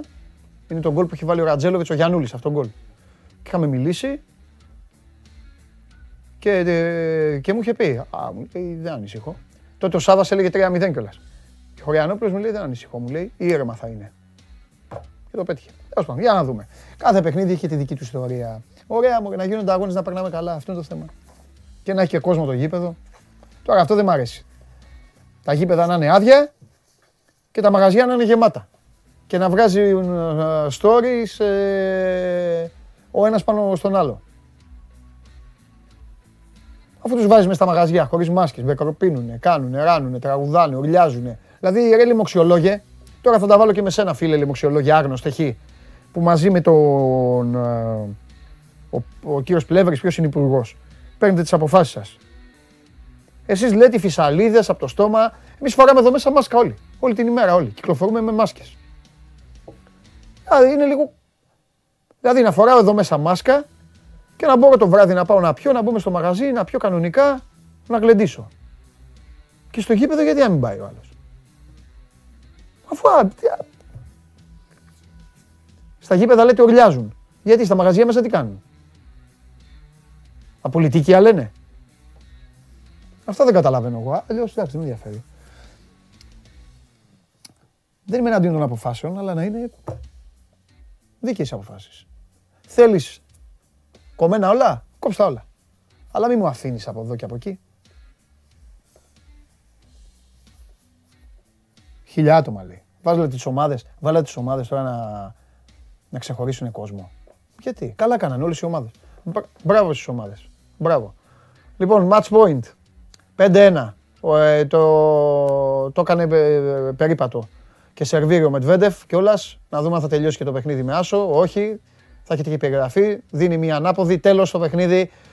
Ο Ντανίλ Μετβέντεφ, ο οποίος κοιτάζει και με ύφος ε, την εξέδρα, αγριεμένος, με κάποιον τάχη, δεν ξέρω τι, έκανε ποδοσφαιρικό. High five με τον uh, Τσιτσιπά, τυπικά είναι αυτά, καταλαβαίνω εγώ τη συγκλώση σώματος. Αλλά έτσι κάνανε. Πάει στο διαιτητή, του λέει και μια κουβέντα υψωμένες γροθιές. 6-1 περίπατος του Μεντβέντεφ. 3-1 σετ. Ο Μεντβέντεφ είναι στον τελικό του Αυστραλιανού Open.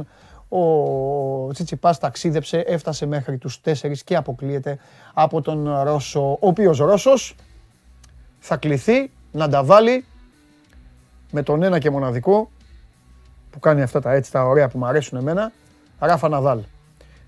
Και επειδή ο Ράφα Ναδάλ για εσάς ξέρω ότι είναι στην κατηγορία Ρούντι, Φερνάντεθ, Γιούλ και αυτά, καταλαβαίνετε ότι είμαι και με Ράφα Ναδάλ φανατικός εγώ έτσι για να σας μπω στο μάτι. Όπως είμαι και με το Ρούνταρο και με το Σέρχιο και με όλους αυτούς. Σας τα σπάσα τα νεύρα. Πάμε στο Χριστόφιδέλη.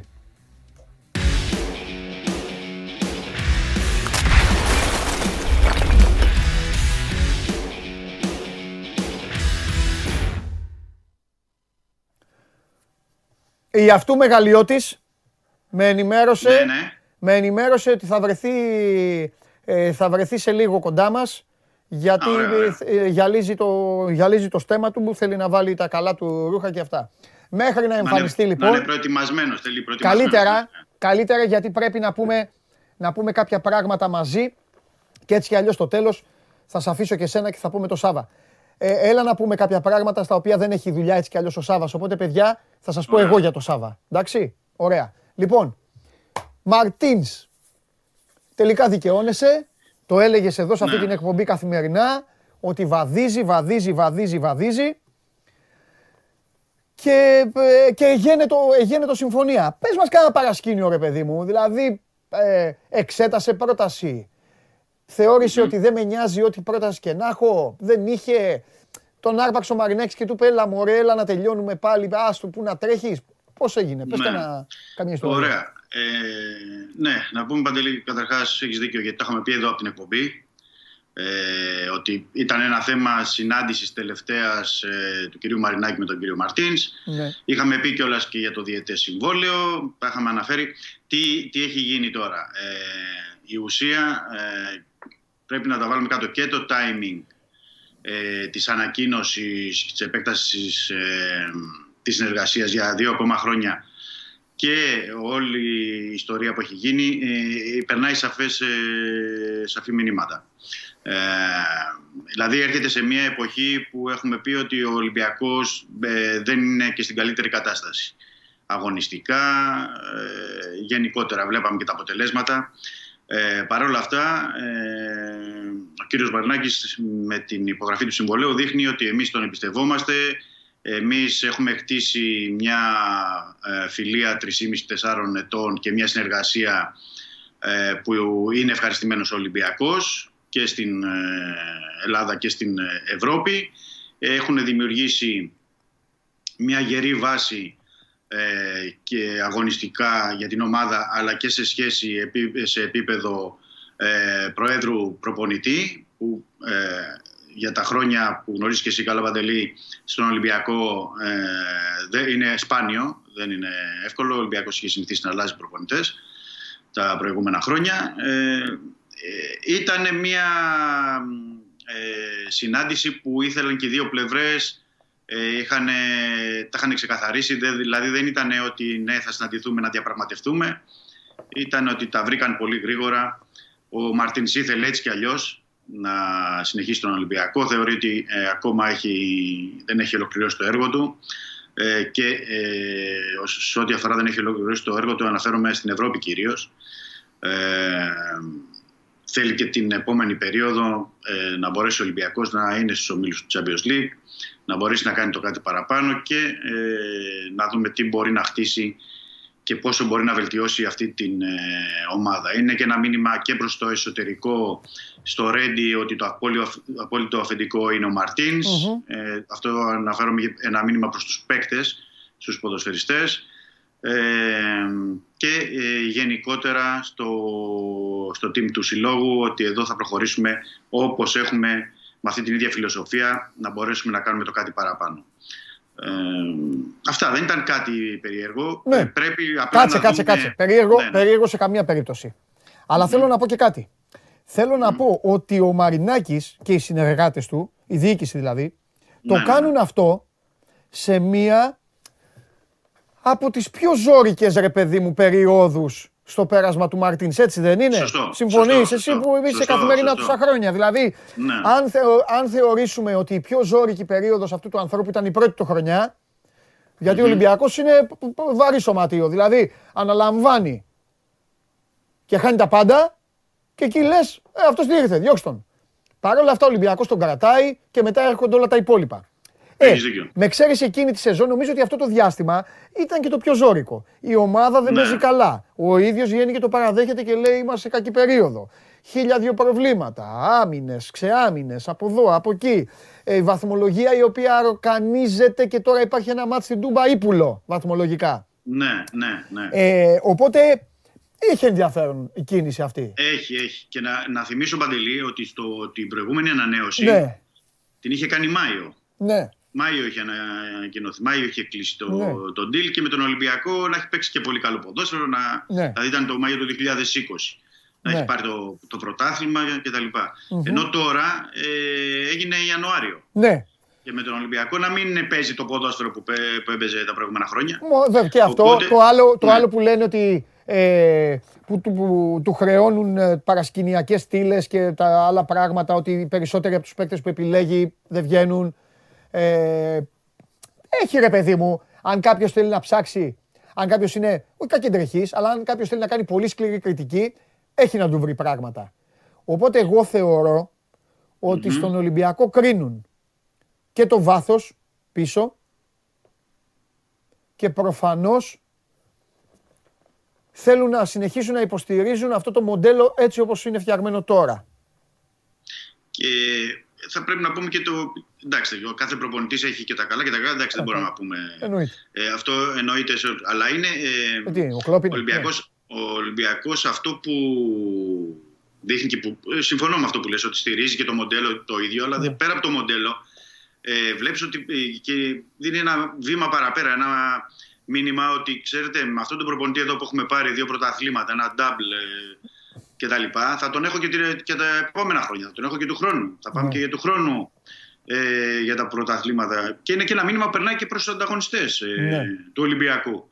Ε, γιατί βλέπουμε ότι οι άλλες μεγάλες ομάδες ελληνικές έχουν αλλάξει προπονητές στους πάγκους τα τελευταία χρόνια. Ναι. Ο Μαρτής είναι σταθερός. Οπότε ε, και το μήνυμα της διοίκησης είναι ότι βαδίζουμε εδώ για νέες επιτυχίες. Ναι. OK. Okay. Ωραίο. Εντάξει. Ε, λέω και για τον Μαρτίνς ό,τι λέω για όλους τους προπονητές. Ό,τι είπα και για τον Γιάννη και για όλους. Ότι ε, δυστυχώς είναι τέτοια η ζωή των προπονητών. Αυτό που λένε δηλαδή οι ίδιοι, εγώ το ασπάζομαι, ότι την ώρα που υπογράφεις ένα συμβόλαιο ξεκινάει αντίστροφη μέτρηση για όλα τα υπόλοιπα. Ναι. Ναι, γιατί ξέρεις, η ζωή του προπονητή είναι δύσκολη. Μπορεί να έχεις μετά μια πολύ κακή περίοδο και να πρέπει να να σταματήσεις. Αλλά αυτά τώρα δεν είναι της παρούσης.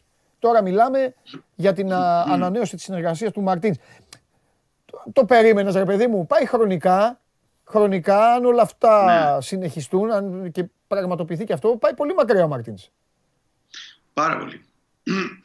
Συγγνώμη. Ε, ναι, αν το εξαντλήσει, εντάξει που είναι ακόμα πολύ πρόωρο, αν το εξαντλήσει ήταν έξι ε, χρόνια δεν υπάρχει. Δηλαδή ήδη Ήδη τώρα ε, είναι ο προπονητής με τη μεγαλύτερη συνεχόμενη θητεία στον πάγκο του Ολυμπιακού, στην ιστορία του Ολυμπιακού και ε, θα γίνει και ο μακροβιότερος ε, σε λίγο καιρό. Ναι. Γιατί είχε τις δύο θητείες ο Μπάγκεβιτς τότε, ε, θυμόμαστε. Σωστά. Ε, αλλά είναι ήδη ο προπονητής, ήδη παντελεί τώρα ο προπονητής με τις περισσότερες νίκες στην Ευρώπη.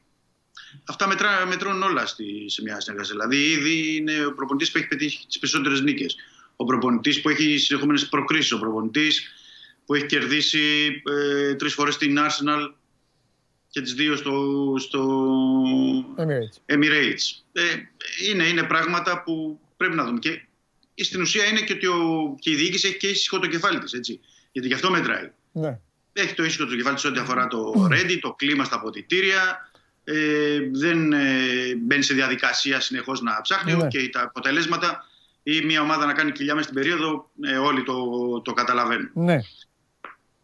Ωραία. Και κρατάω κι εγώ κάτι το οποίο δεν είναι της παρουση Τώρα με το μήνυμα αυτό που στέλνει η διοίκηση mm-hmm. προς όλες τις κατευθύνσεις και στον ίδιο το Μαρτίνς ότι έλα εδώ εσύ είσαι πλέον θα πρέπει να δούμε και πώς θα χτιστεί και ο Ολυμπιακός σε επόμενης σεζόν και πώς θα πορευτεί και ο Ολυμπιακός τώρα. Δηλαδή, ο Ολυμπιακός έχει πολλούς παίκτες, Δημήτρη. Αυτός πάρα πολλούς. πρέπει, Να δούμε, πρέπει να δούμε ο προπονητής σε ποιου θα στηριχτεί. Ποια θα είναι η φιλοσοφία με την οποία θα πορευτεί. Τι θα δείξει εν καλοκαιριού. Πώς θα δείξει, έχει δείξει σε βάθος χρόνου στο παρελθόν ότι δεν τον ενδιαφέρει, πηγαίνει με αυτό που πιστεύει ο ίδιος και του έχει βγει σε αποτελέσματα. Έχει αφήσει παίκτες έξω, άλλους έχει παραγωνίσει, άλλους προχωράει, άλλους τους βάζει, για άλλους επιμένει, άλλους δεν τους βλέπει. Είναι. Τέλος πάντων. Είναι πολλά. Είναι, είναι κανονικά ένας προπονητής μιας ομάδας που κάνει πολύ μεγάλο θόρυβο όπως είναι ο, ο Ολυμπιακός. Και στα μπράβο του, εγώ του δίνω ένα πολύ μεγάλο μπράβο του Μαρτίνς, γιατί πολύ απλά είναι ο προπονητής της πιο δύσκολης ομάδας που υπάρχει στην Ελλάδα. Ναι, πολύ δύσκολη. Δηλαδή, εντάξει, και το, λέω, το πιο δύσκολο το λέω με την, με την καλή έννοια. Δύσκολη. Ναι, ναι, δηλαδή, ναι.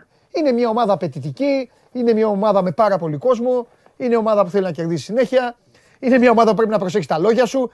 Εμείς μόνο οι δύο. Πόσες μέρες λέγαμε γι' αυτό για το κύπελο. Που λες, εσύ ναι, δεν το έχεις στόχο και. Κατάλαβες. Είναι... είναι σε γρήγορση 24 ώρες 24 ώρε στον Ολυμπιακό. Δεν υπάρχει. Ακριβώς. Ακριβώς. Πολύ ωραία. Μάλιστα.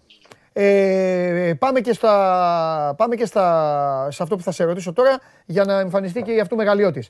Ε, με τις, με τις, ε, πες μας λίγο με τα γραφικά και κολπάκια. Ναι, να πούμε ότι σήμερα εντός ημέρας είναι και τυπικά ε, να υπογράψουν ο Καρβάλιο και ο Κεϊτά. Μάλιστα. Ε, και να ε, ανακοινωθούν, λογικά θα ε, ανακοινωθούν. να προσθέσω σε αυτό που είπες προηγουμένως, γιατί έχει τη σημασία του ότι το ρόστερ πια είναι το μεγαλύτερο από ό,τι θυμάμαι τον τελευταίο χρόνο. Να περιμένουμε να δούμε βέβαια και τις αποχωρήσεις μέχρι το τέλος μεταγραφικής περίοδου. Λίγα 24 ώρα έχουν μείνει. Γιατί το λέω αυτό, Βαδελή, γιατί ε, τώρα έχουν προσθεθεί ο Καρβάλι, ο, τώρα το χειμώνα μόνο, έτσι, ο Μανολάς, ο Κανέ, ο Φαντιγκά, δεν λέω και για τα παιδιά που είναι και για τη δεύτερη ομάδα. Ε, είναι πάρα πολλοί παίκτες. Έρχεται, ναι. επιστρέφει τώρα ο Φορτούνης, ε, επιστρέφουν, έχουν επιστρέψει ήδη μάλιστα οι περισσότεροι από την Αφρική. Ναι. Μόνο Σισέ και ο Κούντε έχουν μείνει. Ε, είναι ένα ρόστερ πάνω από 30 παίκτες αυτή τη στιγμή. Ναι. Πάνω από 30 παίκτες και η διαχείριση, ναι μεν είναι πολλά τα παιχνίδια, αλλά και η διαχείριση δεν θα είναι εύκολη. Δηλαδή εδώ θα, ε, θα έχει ενδιαφέρον ποιος θα μένει εκτός αποστολής, εκτός εικοσάδας. Δηλαδή εδώ έτσι πώς έχουν φτάσει τα πράγματα και εξίσου πώς θα χωρέσει και πώς θα το διαχειριστεί ο Μαρτίνς. Ναι. Ε, αυτό είναι θέμα του Μαρτίνς, βέβαια. Ναι. Εκείνο θα, το, θα το λύσει. Απ' την άλλη, θεωρώ και δικαιολογημένη και την ενίσχυση. Ναι, η, ναι. Εικόνα, η εικόνα της ομάδας Δημήτρη τον τελευταίο μήνα. Ε, τα προβλήματα που ξαφνικά εμφανίζονται. Ο κορονοϊός ο οποίος δεν φεύγει ποτέ. Ποτέ δεν ναι, φεύγει. Και δεν ξέρεις τι θα προκύψει. Δεν ποτέ δεν φεύγει ο κορονοϊός. Ναι, ναι. Υπάρχουν ομάδες, τι να σου πω τώρα, και στο ποδόσφαιρο και στο μπάσκετ που είναι καλά και ξαφνικά σου λένε δύο κρούσματα. Ναι, Αυτά ναι, όλα. Ναι, ναι, ναι. Ε, νομίζω ότι ε, ο Ολυμπιακός για τη θέση που βρίσκεται στη βαθμολογία πραγματικά κάνει, παίρνει μια πάρα πολύ σωστή απόφαση. Ναι, και πηγαίνει. Εμένα αυτή είναι η γνώμη μου, εγώ δεν την κρύβω. Όταν ε, κάνουν στραβά, κάνουν στραβά. Όταν ε, όλες οι ομάδες. Όταν κάνουν καλά, κάνουν καλά. Δηλαδή, όταν βλέπεις ομάδες που έχουν περισσότερες ανάγκες και δεν πάνε να πάρουν ένα παίκτη και κάθονται και λένε ναι, θα πάρω, δεν θα ναι. πάρω, θα πάρω, δεν θα πάρω. Και ο Ολυμπιακός είναι 9 βαθμούς μπροστά. Και τώρα μας λες εσύ και πέφτεις μέσα ότι έχει πάρει 4.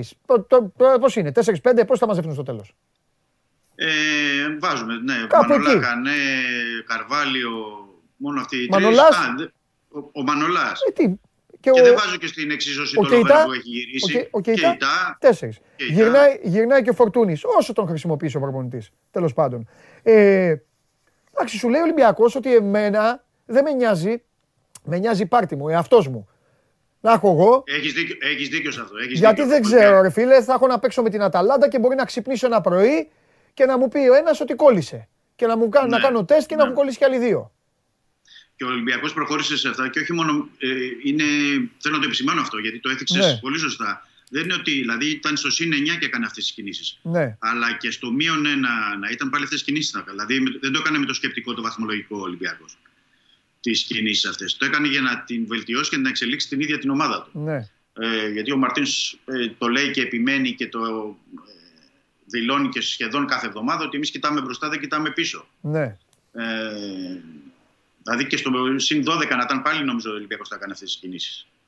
Δεν έχει να κάνει τόσο. Έχει να κάνει με την ίδια την ομάδα και τον ίδιο του τον εαυτό και πόσο θέλει να βελτιωθεί. Mm-hmm. Γι, αυτό, γι' αυτό γίνεται. Καλά, ναι, εννοείται. Θα το δούμε. Ναι, ναι. Εννοείται. Θα το... Και βλέπεις και γίνονται και κινήσεις και η δεύτερη ομάδα. Εδώ η δεύτερη ομάδα θα πρέπει ο Ιμπαγάσα να αφήνει έξω παίχτες και παίχτες. Ναι. Τον Ολυμπιακό Β. Σωστά. Ωραία. Λοιπόν, φέρτε μου το, τον πρίγκιπα τώρα, εδώ το φίλο μου. Μεγάλε. Εμένα λες πρίγκιπα. Ε, ναι, είσαι αυτό μεγαλειώτης. Ευχαριστώ. Αφού είπες θα αυγό όταν είναι ένα αυγό και τα υπόλοιπα.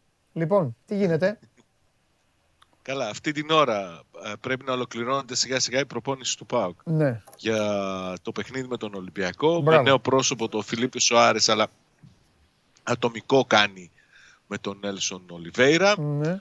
Και τον ε, Ρασβάλου Τσέσκου να έχει όλους τους παίκτες διαθέσιμους εκτός από τους δύο τραυματίες, mm-hmm. τουλάχιστον μέχρι τώρα, τον Ολιβέηρα και τον Καντουρί. Μάλιστα. Ωραία, πάμε λοιπόν στο παιχνίδι και μετά θα τα πούμε εμείς ε, δυο μας. Ε, τα υπόλοιπα για τον ΠΑΟΚ. Ε, η, αλήθεια, το, η αλήθεια των αριθμών, και αγαπημένοι μου φίλοι, ξέρετε ότι οι αριθμοί, άλλοι λένε, η λαϊκή θυμοσοφία λέει ότι οι αριθμοί δεν λένε ψέματα, άλλοι παίζει μπουνιές, λέει ότι οι αριθμοί είναι ένας ωραίος τρόπος να πεις ψέμα. Εγώ αυτό που ξέρω είναι ότι αυτή τη στιγμή ο Ολυμπιακός είναι στους 9 από τον ΠΑΟΚ. Δεν το είπα προηγουμένως στο Βαγγέλη, θα συμφωνούσε μαζί μου, αλλά θα το συζητήσω μαζί σας. Αν συμφωνείτε, που νομίζω θα συμφωνήσετε. Πιστεύω ότι ο Ολυμπιακός στην Τούμπα πάει για δύο αποτελέσματα.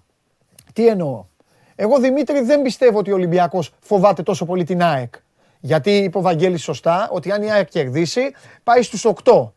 Όπως το βλέπω εγώ δεν τη φοβάται την ΑΕΚ. Την ΑΕΚ την έχει και στο Καραϊσκάκι. Ε, έχει αποκτήσει και μια άλλη σχέση ε, με την ΑΕΚ τα τελευταία χρόνια όπου της κάνει την ζωή ποδήλατο. Θεωρώ λοιπόν ότι αν ο Ολυμπιακός έχει να ταρακουνηθεί από κάτι είναι μόνο η περίπτωση να χάσει την Κυριακή και να πάει η διαφορά στους 6. Και τώρα έρχεται η μεγάλη ερώτηση. Σάβα, ας πάρουμε λοιπόν το σενάριο της νίκης του ΠΑΟΚ. Θεωρείς μετά ότι ο ΠΑΟΚ μπορεί να κάνει κάτι ή θα έρθει η παράλληλη εβδομάδα και θα πάει ο Ολυμπιακός Δημήτρη, τι έχει μετά; Ε, τώρα πρέπει να το κοιτάξω. Σε άδειασα, δεν πειράζει. Δεν ναι, πειράζει, ναι, δεν πειράζει. Δεν πειράζει, δεν πειράζει. Ή θα παίξει ο Ολυμπιακός την άλλη εβδομάδα, θα ρίξει 4 γκολ με αυτό που θα παίξει και θα πάει ο Πάο όπου είναι να πάει, θα χάσει ένα μηδέν και όλα αυτά τώρα που λέμε θα είναι για να γελάει ο κόσμος. Κοίταξε, αν κερδίσει τον Ολυμπιακό, νομίζω ότι θα συνεχίσει ένα σερί που έχει ξεκινήσει το πρωτάθλημα με έξι συνεχόμενες νίκες. Και... Πρωτάθλημα. Πανετολικό την Τετάρτη μου λέει ο Περπέριτη. Έχει εμβόλυμη δηλαδή. Ναι, έχει εμβόλυμη. Ναι, έχει. Και ο Πάοκ πάει στην, ε, να παίξει με τον Απόλυνα Μήνη. Μάλιστα. Ωραία. Για πες, Αλλά νομίζω ότι η πορεία μέχρι τώρα του Πάοκ στο πρωτάθλημα με τις έξι συνεχόμενες νίκες δείχνει ότι αν ξεπεράσει το, το εμπόδιο του Ολυμπιακού ναι. θα μπορεί να συνεχίσει τον ίδιο δρόμο. Ωραία. Θα συνεχίσει να κυνηγά. Ναι. Δεν πιστεύω δηλαδή ότι αν κερδίσει τον Ολυμπιακό μπορεί να στραβοπατήσει τη Ριζούπολη Ωραία. παίζει με τον... Περίμενε τώρα. Περίμενε γιατί, είστε, περίμενε γιατί είστε και οι δύο τέτοιοι που δεν βάζετε φρένο. Λοιπόν, ε, εσύ θεωρείς ότι ο ΠΑΟΚ θα μπορεί να βγάλει. Α τον Πάοκ. Θα πάμε στο φίλο μου κατευθείαν. Πιστεύεις ότι ο Ρασβάν μπορεί να βγάλει από το μανίκι του κάτι που δεν έβγαλε ο Γιωβάνοβιτς στη λεωφόρο σε περίπτωση που ο Ολυμπιακός παίξει όπως έπαιξε στη λεωφόρο; Και μετά θέλω να μας πει ο Δημήτρης αν θα παίξει όπως έπαιξε στη λεωφόρο. Ναι, πιστεύω ότι μπορεί. Γιατί ο Πάοκ και στην Τούμπα και εκτός έδρας είναι ε. πολύ Δημιουργεί φάσεις δημιουργεί ευκαιρίες, ε, ναι. κυκλοφορεί την μπάλα. Το τελευταίο χρονικό διάστημα δείχνει ότι έχει πολλές λύσεις ε, μεσοεπιθετικά για να βρει τρόπους να, να δημιουργήσει ευκαιρίες είτε από τα πλάγια είτε από τον άξονα με στατικές φάσεις άρχισε να σκοράρει και στα τελευταία παιχνίδια με τον Βόλο είχε δύο γκολ από κόρνερ ναι. νομίζω ότι θα βρει, θα βρει τρόπο να, να δημιουργήσει καταστάσεις μπροστά στην αιστεία του Ολυμπιακού. Ωραία. Δημήτρη, βλέπεις το ίδιο έργο εσύ, βλέπεις λεωφόρο στην Τούμπα; Ε, Τι μαθαίνεις δεν μπορούμε να, δεν, Ναι, ναι, δεν είμαι σίγουρος. Ε, γιατί είναι θολό ακόμα; Γιατί τώρα αυτή την ώρα τελειώνει και η προπόνηση του Ολυμπιακού. Ναι. Ε, αυτή τη, σήμερα να πω ότι θα ήταν προγραμματισμένο να κάνουν προπόνηση ο Ροντρίγκες, η πρώτη μετά την ε, ερχομότο από την αφρικη ο Κανέ, ο Νιεκούρου. Δηλαδή βλέπεις ότι μπαίνουν ε, όλα τα παιδιά τώρα. Ναι. Ε, και δεν ξέρω αν θα ο Άγκη επίσης, ο οποίος έκανε και χθες το ε, προπόνηση. Μάλιστα. Ε, δεν ξέρω αν τι έχει δοκιμάσει, οπότε θα πρέπει να το περιμένουμε να το δούμε. Ε, δεν το αποκλείω, δεν αποκλείω, δηλαδή να θέλει να θωρακίσει πάλι ο Μαρτίν στην άμυνα, ώστε σου λέει να έχω το μίνιμουμ και να διεκδικήσω ε, την ε, νίκη. Ναι. Αλλά δεν ξέρω με, με αυτούς τους παίκτες που έχει, γιατί δεν είχε το ίδιο υλικό, okay. ε, αν θα το μετατρέψει. Δηλαδή με την παρουσία του Αγκιμπού μπορεί να τον έχουμε και πίσω από τον ε, Σεντερφόρ. Ναι. Δηλαδή να πάει σε 4-2-3-1. Ναι. Ε, έχει την επιλογή του Ροντρίγκες ε, επίσης. Ε, πλέον έχει γυρίσει ο Μπουχαλάκης. Δεν ξέρω αν θέλει να δει, ε, βάλει τριάδα στο κέντρο. Δηλαδή να πάει 4-3-3 και με Εμβιλά και Μαντί και Μπουχαλάκη. Του δίνει δυνατότητα, δηλαδή όλα τα προηγούμενα που ξέραμε ήταν με αυτούς τους παίκτες Οπότε τώρα έχοντας τους όλους ε, και ουσιαστικά σήμερα στη σημερινή προπόνηση δηλαδή όλους, ε, και αύριο ε, θα αποφασίσει αύριο το, το βράδυ θεωρώ. Ναι. Ε, θεωρώ ότι ακόμα δεν είναι σίγουρος. Δεν είναι σίγουρος. Θα δει την κατάσταση δηλαδή, που έχουν γυρίσει οι Αφρικανοί, θα δει την κατάσταση που είναι ο Μπουχαλάκης, θα δει την κατάσταση που είναι οι υπόλοιποι, ο Μανολάς, ο Παπασταθόπουλος που είχαν υψηλό προβλήματα τραυματισμών. Ε, είναι λίγο θολό ακόμα, για να σου πω ε, με σιγουριά. Είναι λίγο θολό. Ναι. Ε, πάντως ε, είναι κρίσιμο το, το παιχνίδι και έτσι το βλέπουμε και στον Ολυμπιακό. Ε, κρίσιμο από την έννοια, επαναλαμβάνω, πέρα από το βαθμολογικό και για ψυχολογικούς λόγους. Ε, γιατί ο Ολυμπιακός έχει έρθει από συνεχόμενα άσχημα αποτελέσματα, ε, με ξέρεις το, το τελευταίο που κέρδισε. Ε, και δεν πρέπει να ξεχνάμε ότι σε λίγο καιρό, σε λίγες ε, ημέρες είναι και το πρώτο παιχνίδι με την Αταλάντα. Ναι. Που και εκεί θα δούμε αν πάει με τριάδα στην άμυνα κτλ. Οπότε τα βάζει όλα στη ζυγαριά ο Μαρτίνς και πρέπει να το δούμε αυτό. Πρέπει να το δούμε. Θέλει ναι. βέβαια να κρατήσει αυτή την, την, την ε, απόσταση ασφαλείας και από τον ΠΑΟ και από την ΑΕΚ. Οπότε ε, θα δούμε. Είναι, είναι, είναι πολύ ανοιχτό, θα έλεγα, την δεκάδα. Δεν μπορεί να ρισκάρουμε αυτή τη στιγμή ναι. με κάτι. Ωραία. Καλά. Γιατί μπήκαν ξαφνικά παίκτες. Δηλαδή, άμα σου πω τώρα να πούμε καμιά δεκάδα, θα πεις; Θα διαμορφώνεται από το, από το σύστημα μια δεκάδα. Ωραία, έλα, πάμε, έλα να φτιάξουμε. Ωραία, δηλαδή, κοιτάξτε, υπάρχουν και πράγματα. Δημήτρη, υπάρχουν πράγματα που είναι νιάου νιάου στα κεραμίδια. Δηλαδή, τώρα αριστερό μπακ ποιος θα παίξει; Ε, ωραία, εντάξει. Και ο Βατσίλικ πίσω και θα γυρίσει γιατί είναι μετά από καιρό, είναι εντάξει. Ε, δεξιά ποιος θα παίξει; Ε, με το... Δεξιά. Δεν είμαι σίγουρος, αλλά έχει ένα προβάδισμα όλα. Α, δηλαδή σκέφτεται να βάλει τον Ανδρούτσο; Δεν το, δεν το μπορώ να το αποκλείσω αυτή τη στιγμή. Όχι, όχι, το ακούω, ναι, ακούω, ναι, ναι, ναι, ναι, ναι, Ωραία. Ωραία, λοιπόν, αν πάει, με τριάδα, αν πάει με τριάδα πίσω, ξέρουμε ποιοι θα είναι. Μανολάς Παπασταθόπουλος Μπα. Ε, ναι, δεν, ποιο να βάλω, τον Οβοσέλατς. Λοιπόν, ωραία. Και μετά τι γίνεται; Ε, Βιλά σίγουρος; Ναι. Ε, Μαντί Καμαρά εκτιμώ, γιατί ναι. έχει κάνει και καλό παιχνίδι. Εφτά. Τελευταίο. Ε, βάλαμε τριάδα πίσω; Τριάδα, έβαλες πέντε, εφτά. Κάνα να επιτεθεί ψάχνω, ναι. Ναι, οπότε εκεί μετά θα πάμε σε Μασούρα ο ένας, ο Ελαραμπή δύο, ε, μπροστά ε, και από εκεί και πέρα θα είναι ε, να δούμε ο Αγκιμπού, εκτιμώ ότι θα είναι. Και θα πάει πλάι; Αυτό δεν ξέρω τώρα τι θα γίνει εκεί. Με αυτό δεν ξέρω. Με αυτό δεν ξέρω. Αν θα τον βάλει ε, πίσω μπορεί να την κάνει τρίγωνο στο κέντρο, δηλαδή να είναι Εμβιλά, Μαντί Καμαρά, Αγκιμπού, μπροστά τους δηλαδή ο Αγκιμπού. 5-3-2 δηλαδή. Όχι, ή 3, είναι... ή 3-5-2. Μπράβο, ναι και να το κάνει κάπως να είναι ο Μασούρας κοντά στον... Ε, στον Λαραμπή. Κοντά στον Λαραμπή. Αν τον τραβήξει στα πλάγια, Μάλιστα. μπορεί να πάει 3-4-3 αν τραβήξει τον Αγκιμπού στις θέσεις των εξτρέμ. Μάλιστα. Ωραία. Αλλά έχει πολλές επιλογές. Ωραία. Και μπορεί να το λοιπόν. διαμορφώσει ναι. αρκετά. Εντάξει, εντάξει. Ε... Σάστρε; Όχι, Λίρατζης. Λίρατζης, ε. Ναι. Βιερίνια. Η Σιντκλέη, ναι. Με τον Ολυμπιακό Σιντκλέη. Όχι Βιερίνια. Το συζητάει. Αναλόγως πώς θα το δει, ναι. Δεν είναι απόλυτα σίγουρο. Αν πάει στην εμπειρία θα έχει. Καλά, το, συμφωνώ. Σιγά, το σιγά μην σας ρωτήσει κιόλας. Συμφωνώ σε αυτό. Σε αυτό είμαι Αν έχει, θέλει ενέργεια, θα πάει στο Σίτγκλεϊ.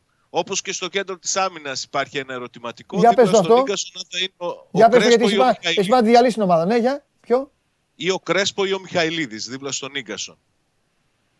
Στην τετράδα της άμυνας είναι Λίρα Σίγκασον, νομίζω δεδομένη. Ναι ή ε, Κρέσπο ε, Μιχαηλίδης ή Βιερίνια Σίτκλεϊ. Αυτά είναι τα δύο Και μετά στον άξονα είναι σίγουρος ο Κούρτιτς. Δίπλα του νομίζω ότι θα είναι ο Τσιγκάρας. Γιατί θα πάει, με θα πάει με τρεξίματα ο, ο Ρασβάν, ε; Ναι, σίγουρα. Σίγουρα. Μπροστά θεωρώ το πιο πιθανό σενάριο να παίξει ο Αουγκούστο, γιατί θα έχει πολύ κόσμο ο Ολυμπιακός θα θέλει και ο Πάοκ εκεί κόσμο και τρεξίματα. Στην κορυφή της επίθεσης είναι δεδομένο ότι θα ξεκινήσει ο Ακπομ. Είναι δεδομένο ότι θα ξεκινήσει δεξιά ο Ζήφκοβιτς.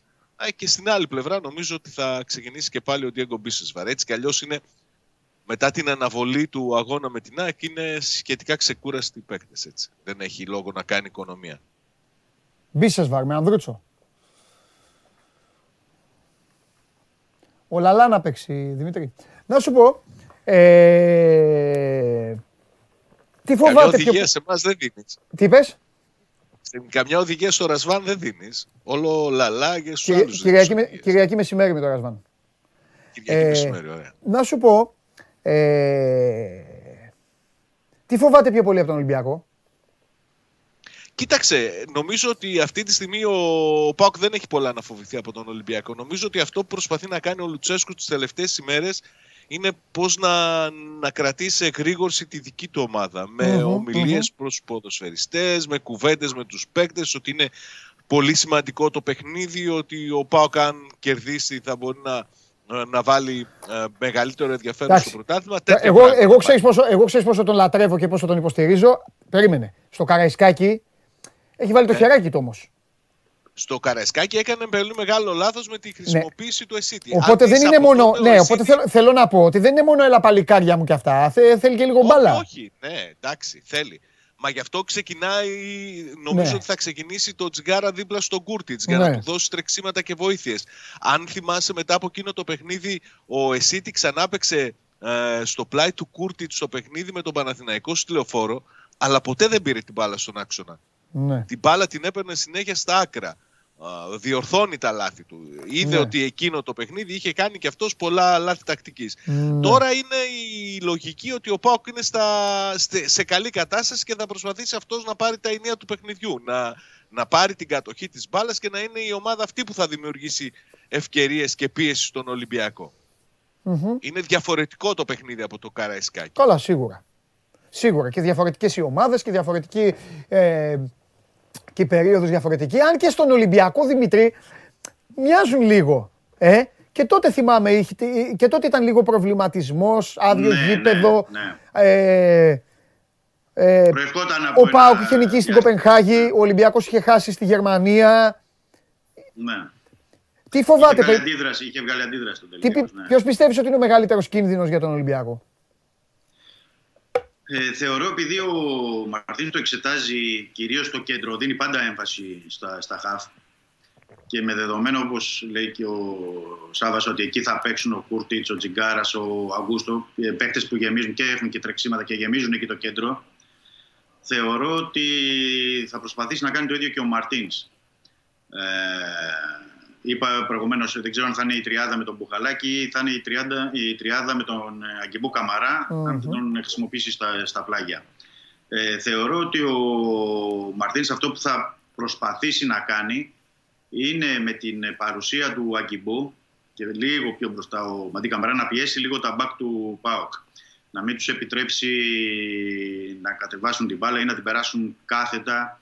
Αν θυμάστε στο πρώτο παιχνίδι υπήρχε μια δυσκολία στο Καρασκάκι εννοώ, στο, υπήρχε μια δυσκολία ώστε να φτάσει η μπάλα στον Αυγούστο. Ήταν λίγο αποκομμένος ε, στην, ε, στο κέντρο μεταξύ της ε, επίθεσης, κέντρου και επίθεσης και δεν έφτανε η μπάλα κάθετα. Δεν παίρνούσε ο Πάουκ κάθετες ε, πάσες. Εκεί υπήρχε ένα θέμα. Νομίζω το ίδιο θα επιδιώξει να κάνει και τώρα ο, ο Μαρτίνς. Θα δώσει εκεί το, το βάρος. Γι' αυτό Ε, δεν, δεν αποκλείω να παίξει και με τετράδα πίσω, δηλαδή να το γεμίσει περισσότερο το κέντρο και την επίθεση και παρά ε, να το κάνει. Θεωρώ, επειδή δεν έχει παίξει και ο Ολυμπιακός στο τελευταίο του παιχνίδι και υπάρχει αυτή η ξεκούραση, όσο μπορούσε να υπάρχει ξεκούραση, γιατί και οι προπονήσεις ε, γίνανε σε ένα περιβάλλον χιονιού κτλ.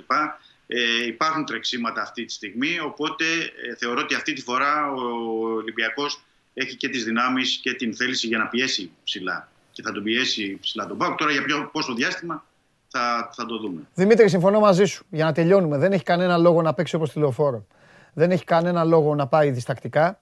Κανονικά πρέπει να βάλει τέσσερις στην άμυνα, να επιλέξει δύο στόπερ. Ο ένας να είναι ο Μανολάς, ο άλλος να είναι ένας από τους δύο.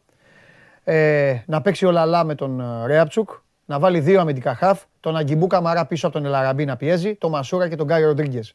Αυτός είναι ο Ολυμπιακός. Και να πάει να, παίξει, να πάει να παίξει τα ίσια κανονικά στην Τούμπα. Δεν... Ναι. Όπως κάνει και πάντα. Δεν έχει... Στην καλή του περίοδο. Στην καλή του περίοδο αυτό έκανε. Αυτό. Όσο για σένα κύριε πρέπει να παίξει ο Βιερίνια κανονικά. Α το Σίνκλεϊ. Και τα υπόλοιπα καλά κάνει γιατί πρέπει να έχει φρέσκα πόδια. Γιατί πρέπει πάλι να μπει καλά όπως μπαίνει σε όλα τα παιχνίδια. Και το κυριότερο είναι, θα πρέπει να έχει καλό αμυντικό transition ο Πάοκ, γιατί ο Ολυμπιακός άμα κλέψει μπάλες θα τον χτυπήσει εκεί. Το θέμα του Πάοκ είναι το μισό στον ανασταλτικό του τομέα. Το μισό στην άμυνά του.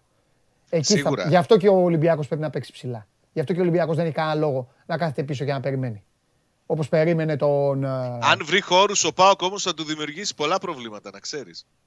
Να βρει χώρους πού; αν βρει ο Πάουκ ανοιχτό τον Ολυμπιακό να πιέζει αυτό ισχύει, αυτό ισχύει. θα δημιουργήσει πάρα πολλά προβλήματα. Αυτό ισχύει για όλο το, όλο το, το, το παγκόσμιο ποδόσφαιρο. Αλλιώς τι να θέλετε να πάμε, θέλετε να πάμε να δούμε κόπα Αφρικά; Να κάθονται μισή από εδώ και μισή από εκεί και να έρθει 0-0.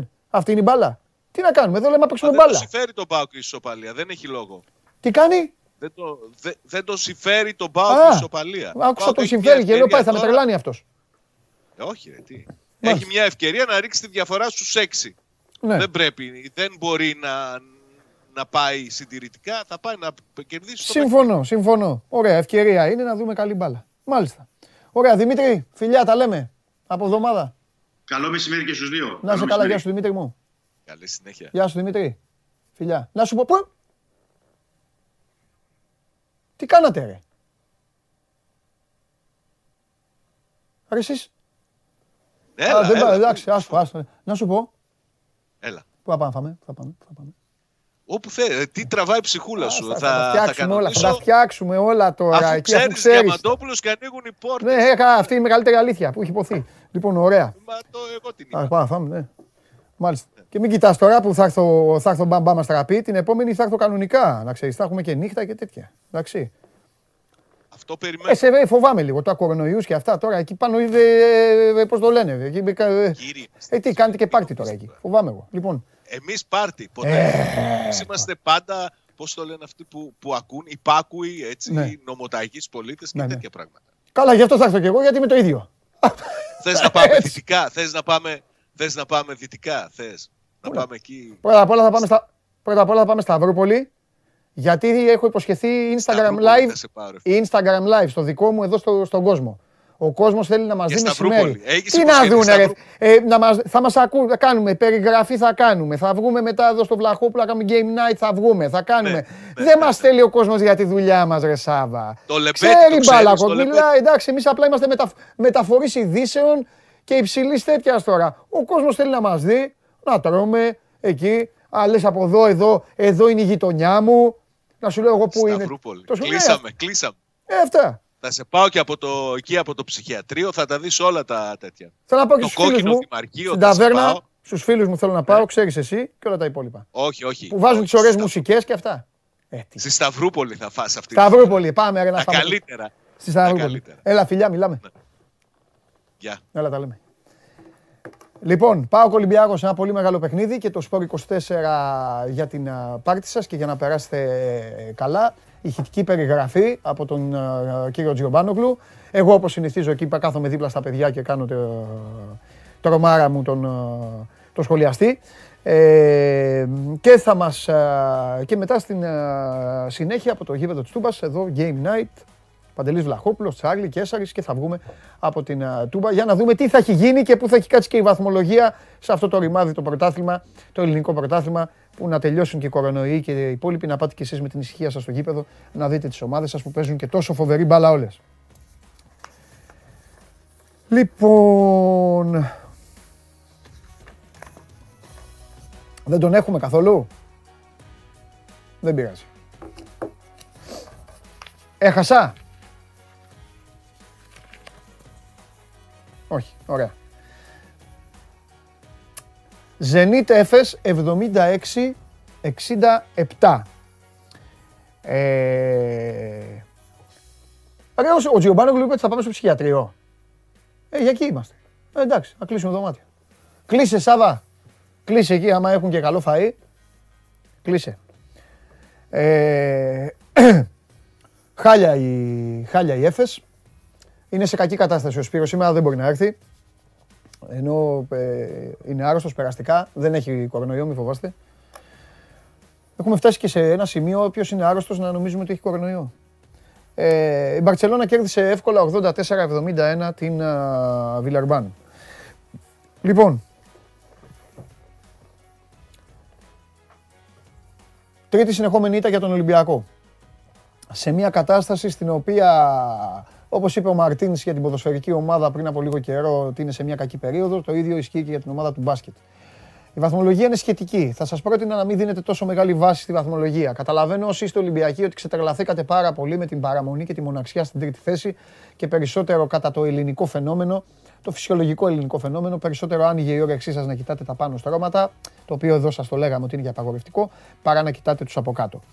Ε, κανείς δεν είπε, κανείς δεν στόχευσε ότι ο Ολυμπιακός μπορεί να μπει στην τετράδα. Ξεκινάω με αυτά. Ο Ολυμπιακός έχει στόχο να είναι στην οκτάδα, να είναι στα playoff θα ξαναγυρίσει, νομίζω. Ε, βλέπετε τη βαθμολογία με υπολοιπόμενα παιχνίδια. Βέβαια, είναι μια βαθμολογία στην οποία επαναλαμβάνω, μην της δίνετε βάση, γιατί λείπουν μάτς της Παναγίας στα μάτια. Μόνο ο Ολυμπιακός έχει τρία λιγότερα.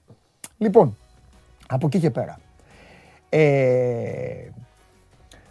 η εικόνα του Ολυμπιακού ήταν, ε, ήταν κακή. Ήταν κακή σε θέμα αντιδράσεων, ήταν κακή σε θέμα ρόλων, ήταν για άλλη μια φορά κακή σε θέμα συνεργασιών. Όταν μια ομάδα παθαίνει αυτά, καταλαβαίνετε ότι αρχίζουν και βγαίνουν διάφορα. Δεν έχουν καλή σχέση ή δεν μιλάνε μεταξύ τους ή είναι τσακωμένοι ή ο ένας λέει το ένα ή ο άλλος το άλλο. Ακούστε να δείτε. Για όλες τις ομάδες ισχύει το ίδιο. Όταν οι ομάδες χάνουν, χάνουν, φαίνονται θυμωμένες. Όταν οι ομάδες χάνουν, φαίνονται μπερδεμένες. Όταν οι ομάδες χάνουν, φαίνονται προβληματικές. Όταν οι ομάδες κερδίζουν και χίλια προβλήματα να έχουν, δεν τα βλέπει κανείς. Παρά μόνο αυτοί που τα γνωρίζουν. Όταν οι ομάδες κερδίζουν, όλα μπαίνουν κάτω από το χαλί. Όταν οι ομάδες κερδίζουν, όλα φαίνονται υπέροχα. Όταν οι ομάδες κερδίζουν, βγαίνει ξαφνικά το ουράνιο τόξο μες στο γήπεδό τους. Τρίχες κατσαρές. Είτε κερδίζεις είτε χάνεις, αυτό που πρέπει να έχεις, πρέπει να έχεις ηρεμία, ισορροπία και σωστή κατανομή ρόλων.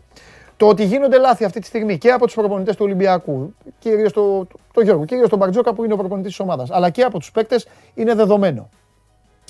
Το θέμα είναι, όπως είπα και την προηγούμενη φορά, η κριτική αφενός μην είναι καλοπροαίρετη, αφετέρου δεν είναι σοβαρή και σωστή και να μην είναι η παπάντζα της παπάντζας ο παπάντζα. Ο Ολυμπιακός, θα με ρωτήσετε αν μπορεί να το γυρίσει. Φυσικά και μπορεί να το γυρίσει. Όπως έκανε σε σερή νικών, θα κάνει τώρα και αυτό το σερή με τις ήττες. Φυσικά και μπορεί να επιστρέψει στις νίκες. Το θέμα είναι ότι βγάζω απ' έξω τους κορονοϊούς. Το είπε και ο Χωριανόπουλος, ο, ο φίλος μου στον καημό του πάνω, αλλά Όλοι έχουν κορονοϊό. Ο κορονοϊός δεν λέει Α, θα πάω στην Ελλάδα, στον Ολυμπιακό και στον Παναθηναϊκό. Αυτούς θα βασανίσω. Όχι. Βασανίζει όλες τις ομάδες. Τώρα, ποια ομάδα είναι δουλεμένη καλά, ποια ομάδα χτυπάει ο κορονοϊός, πού τη χτυπάει; Και πώς τη χτυπάει; Είναι άλλου παπά Ευαγγέλιο.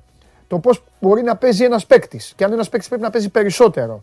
Αν ένας παίκτης δεν μπαίνει την ώρα που πρέπει. Αν ένας παίκτης γίνεται αλλαγή την ώρα που δεν πρέπει. Όλα αυτά είναι θέμα καθαρά ομάδας, θέμα αποφάσεων προπονητή και να σα πω και κάτι. Όταν κερδίζει η ομάδα σας και γίνονται αυτά, δεν τα καταλαβαίνετε. Ή τα καταλαβαίνετε, αλλά δεν τα λέτε. Όταν συμβαίνουν αυτά και χάνει η ομάδα σας, τότε τα βλέπετε. Καλά κάνετε. Καλά κάνετε και τα βλέπετε. Απλά να τα βλέπετε πάντα. Πιστεύω λοιπόν ότι στην περίπτωση του χθεσινού Ολυμπιακού και στην περίπτωση του Ολυμπιακού του Τελαβίβ, οκ, να δεχτώ ότι υπήρχε πολύ μεγάλη ε, αποχή, αγωνιστική αποχή όταν εμφανίστηκε η ομάδα στην Κωνσταντινούπολη, αλλά στη συνέχεια και στο Τελαβή πήγαν προπονημένοι και χθες έπαιξαν προπονημένοι και έχασαν το αίτητο από τον Ερυθρό Αστέρα από μια ομάδα η οποία αν παίξουν 10 φορές, τις 9 θα την κερδίσουν. Χθες λοιπόν ήταν η μία που έχασαν. Ε, νομίζω ότι οι συγκεκριμένοι παίκτες αυτή τη στιγμή δεν είναι και στην καλύτερη τους κατάσταση. Έτσι γίνεται η κοιλιά σε μια ομάδα. Δεν είναι καλό φεγγάρι για κάποιους, δεν μπορούν να συνεργαστούν καλά με άλλους. Αυτή τη στιγμή έχει μείνει ένας φαλ ε, στους ε, ψηλούς να παλεύει. Ο Μάρτιν δεν είναι στα καλύτερά του. Ο Ζαν Σάρλ δεν μπορεί να δώσει όλα αυτά που μπορεί να δώσει. Ο Βεζέγκοφ είδα, είδαμε και πάθαμε για να τον δούμε να σουτάρει. Χθες χθες άρχισε να σουτάρει, έβαλε, πέταγε τα, τα τρίποντα, ήταν σαν να πέταγε πέτρε στη θάλασσα στην αρχή. Κάνει 4 στα 4. Μετά ε, αστόχησε και σε κάποια. Πρέπει και αυτός να ξανανιώσει, να θυμηθεί τον εαυτό του πριν τις ε, γιορτές σε θέμα ψυχολογίας. Εδώ θα μου πείτε το θέμα είναι να παίρνει και την μπάλα.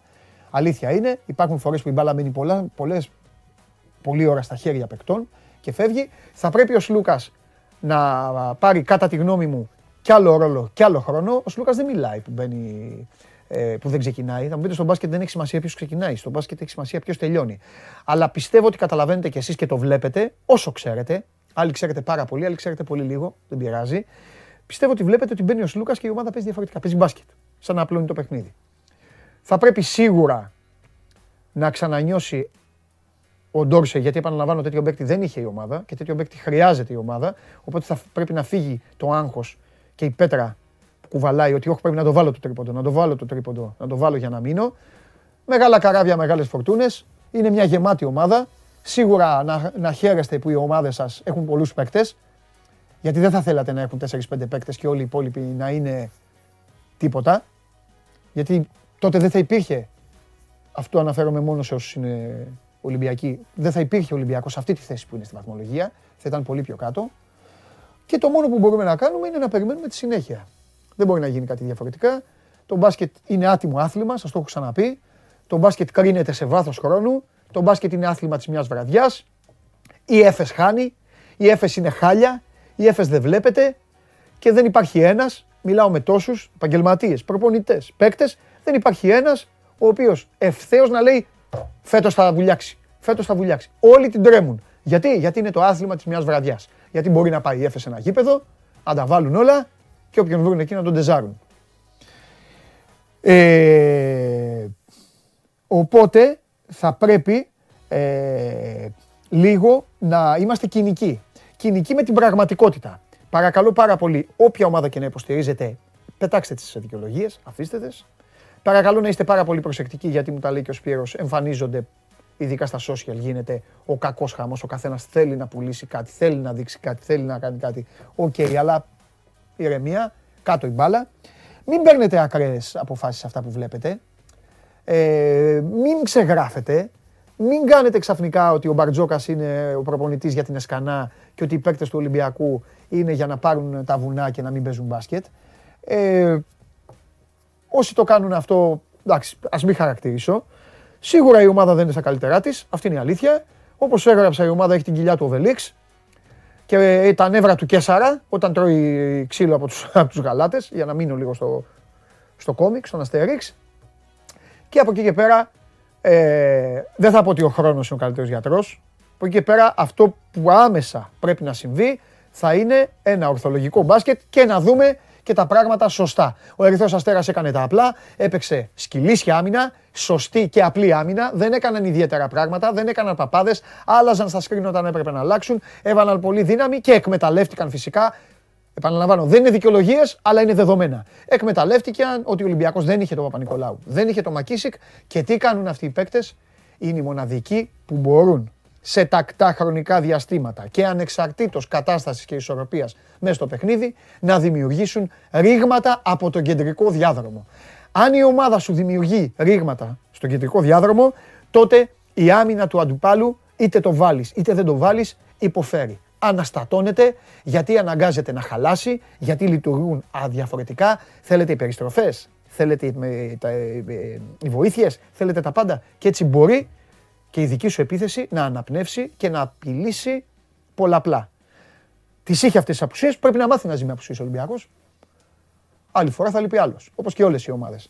Οπότε ε, πρέπει να δούμε πού θα πάψει αυτή η κοιλιά. Αν δεν κάνω λάθος, ο Ολυμπιακός συνεχίζει να έχει δύσκολο πρόγραμμα. Νομίζω παίζει στη Μαδρίτη τώρα με, τους, με τα φιλαράκια μου εκεί, οι οποίοι ξέρετε ότι δεν αστείευονται και είναι πραγματικά μια ομάδα την οποία καλό είναι ε, να τη σέβονται όλοι και όχι να την ε, κατηγορούν. Η μπασκετική Ρεάλ για μένα έχει αμέριστο σεβασμό και, ε, και λατρεία. Ο Ρούντι, ο Γιούλ, ο Κοζέρ, ο Λάσο, όλοι αυτοί οι παίκτες που συνεχίζουν, ο Ράντολφ και παίζουν, παίζουν, τους κοροϊδεύουν. Βγαίνει η Μπαρσελόνα Γιασικεβίτσιους, καινούργια αυτή. Παίζει η Ρεάλ εκεί, εκεί και συνεχίζει να είναι ψηλά. Κορονοϊό είχαν διαλυμένοι, είχαν και έβαλαν τη Τζέσσεκα μέσα και της άλλαξαν τα φώτα. Πρέπει ο Ολυμπιακός λοιπόν να προσέξει. Πρέπει να πατήσει ξανά, στα, ξανά γύρω στα πόδια του και είναι πάρα μα πάρα πολύ νωρίς για να ε, βγαίνετε εσείς, εμείς, οποιοδήποτε και να κάνει αυτή τη στιγμή βαθιστόχαστες αναλύσεις. Κάθε παιχνίδι σχολιάζεται ξεχωριστά, κάθε παιχνίδι έχει μία άβρα από νωρίς και βλέπουμε τα υπόλοιπα. Όπως και θεωρώ ότι σήμερα ο Παναθηναϊκός θα κερδίσει. Αυτή είναι δική μου άποψη. Μπορεί να χάσει. Και να λέτε Παντελή, ε, ε, αστόχησες την πρόβλεψή σου. OK. Okay. Αστόχησες την πρόβλεψή μου. Εγώ νομίζω ότι θα κερδίσει ο Παναθηναϊκός. Λοιπόν, αυτά ήθελα να, να σας πω. Εντάξει, δεν έχετε παράπονο. Πολύ μπα. Αν τα λέω μόνος μου, να μην έρχεται. Τι ωραία. Τώρα θα έρχονταν εδώ, θα έλεγε άλλα, θα, θα μπερδευόταν, θα έλεγε για τους διαιτητές τους φίλους του, θα κάναμε 100 ώρες συζήτηση και δεν θα λέγαμε αυτά που πρέπει να πούμε. Λοιπόν, θα μελετήσω τι έχετε στείλει, όσοι έχετε στείλει τίποτα ωραία πραγματάκια και θα επιστρέψω δρυμύτερος γιατί το μπάσκετ, να ξέρετε, Φλεβάρι αρχίζει.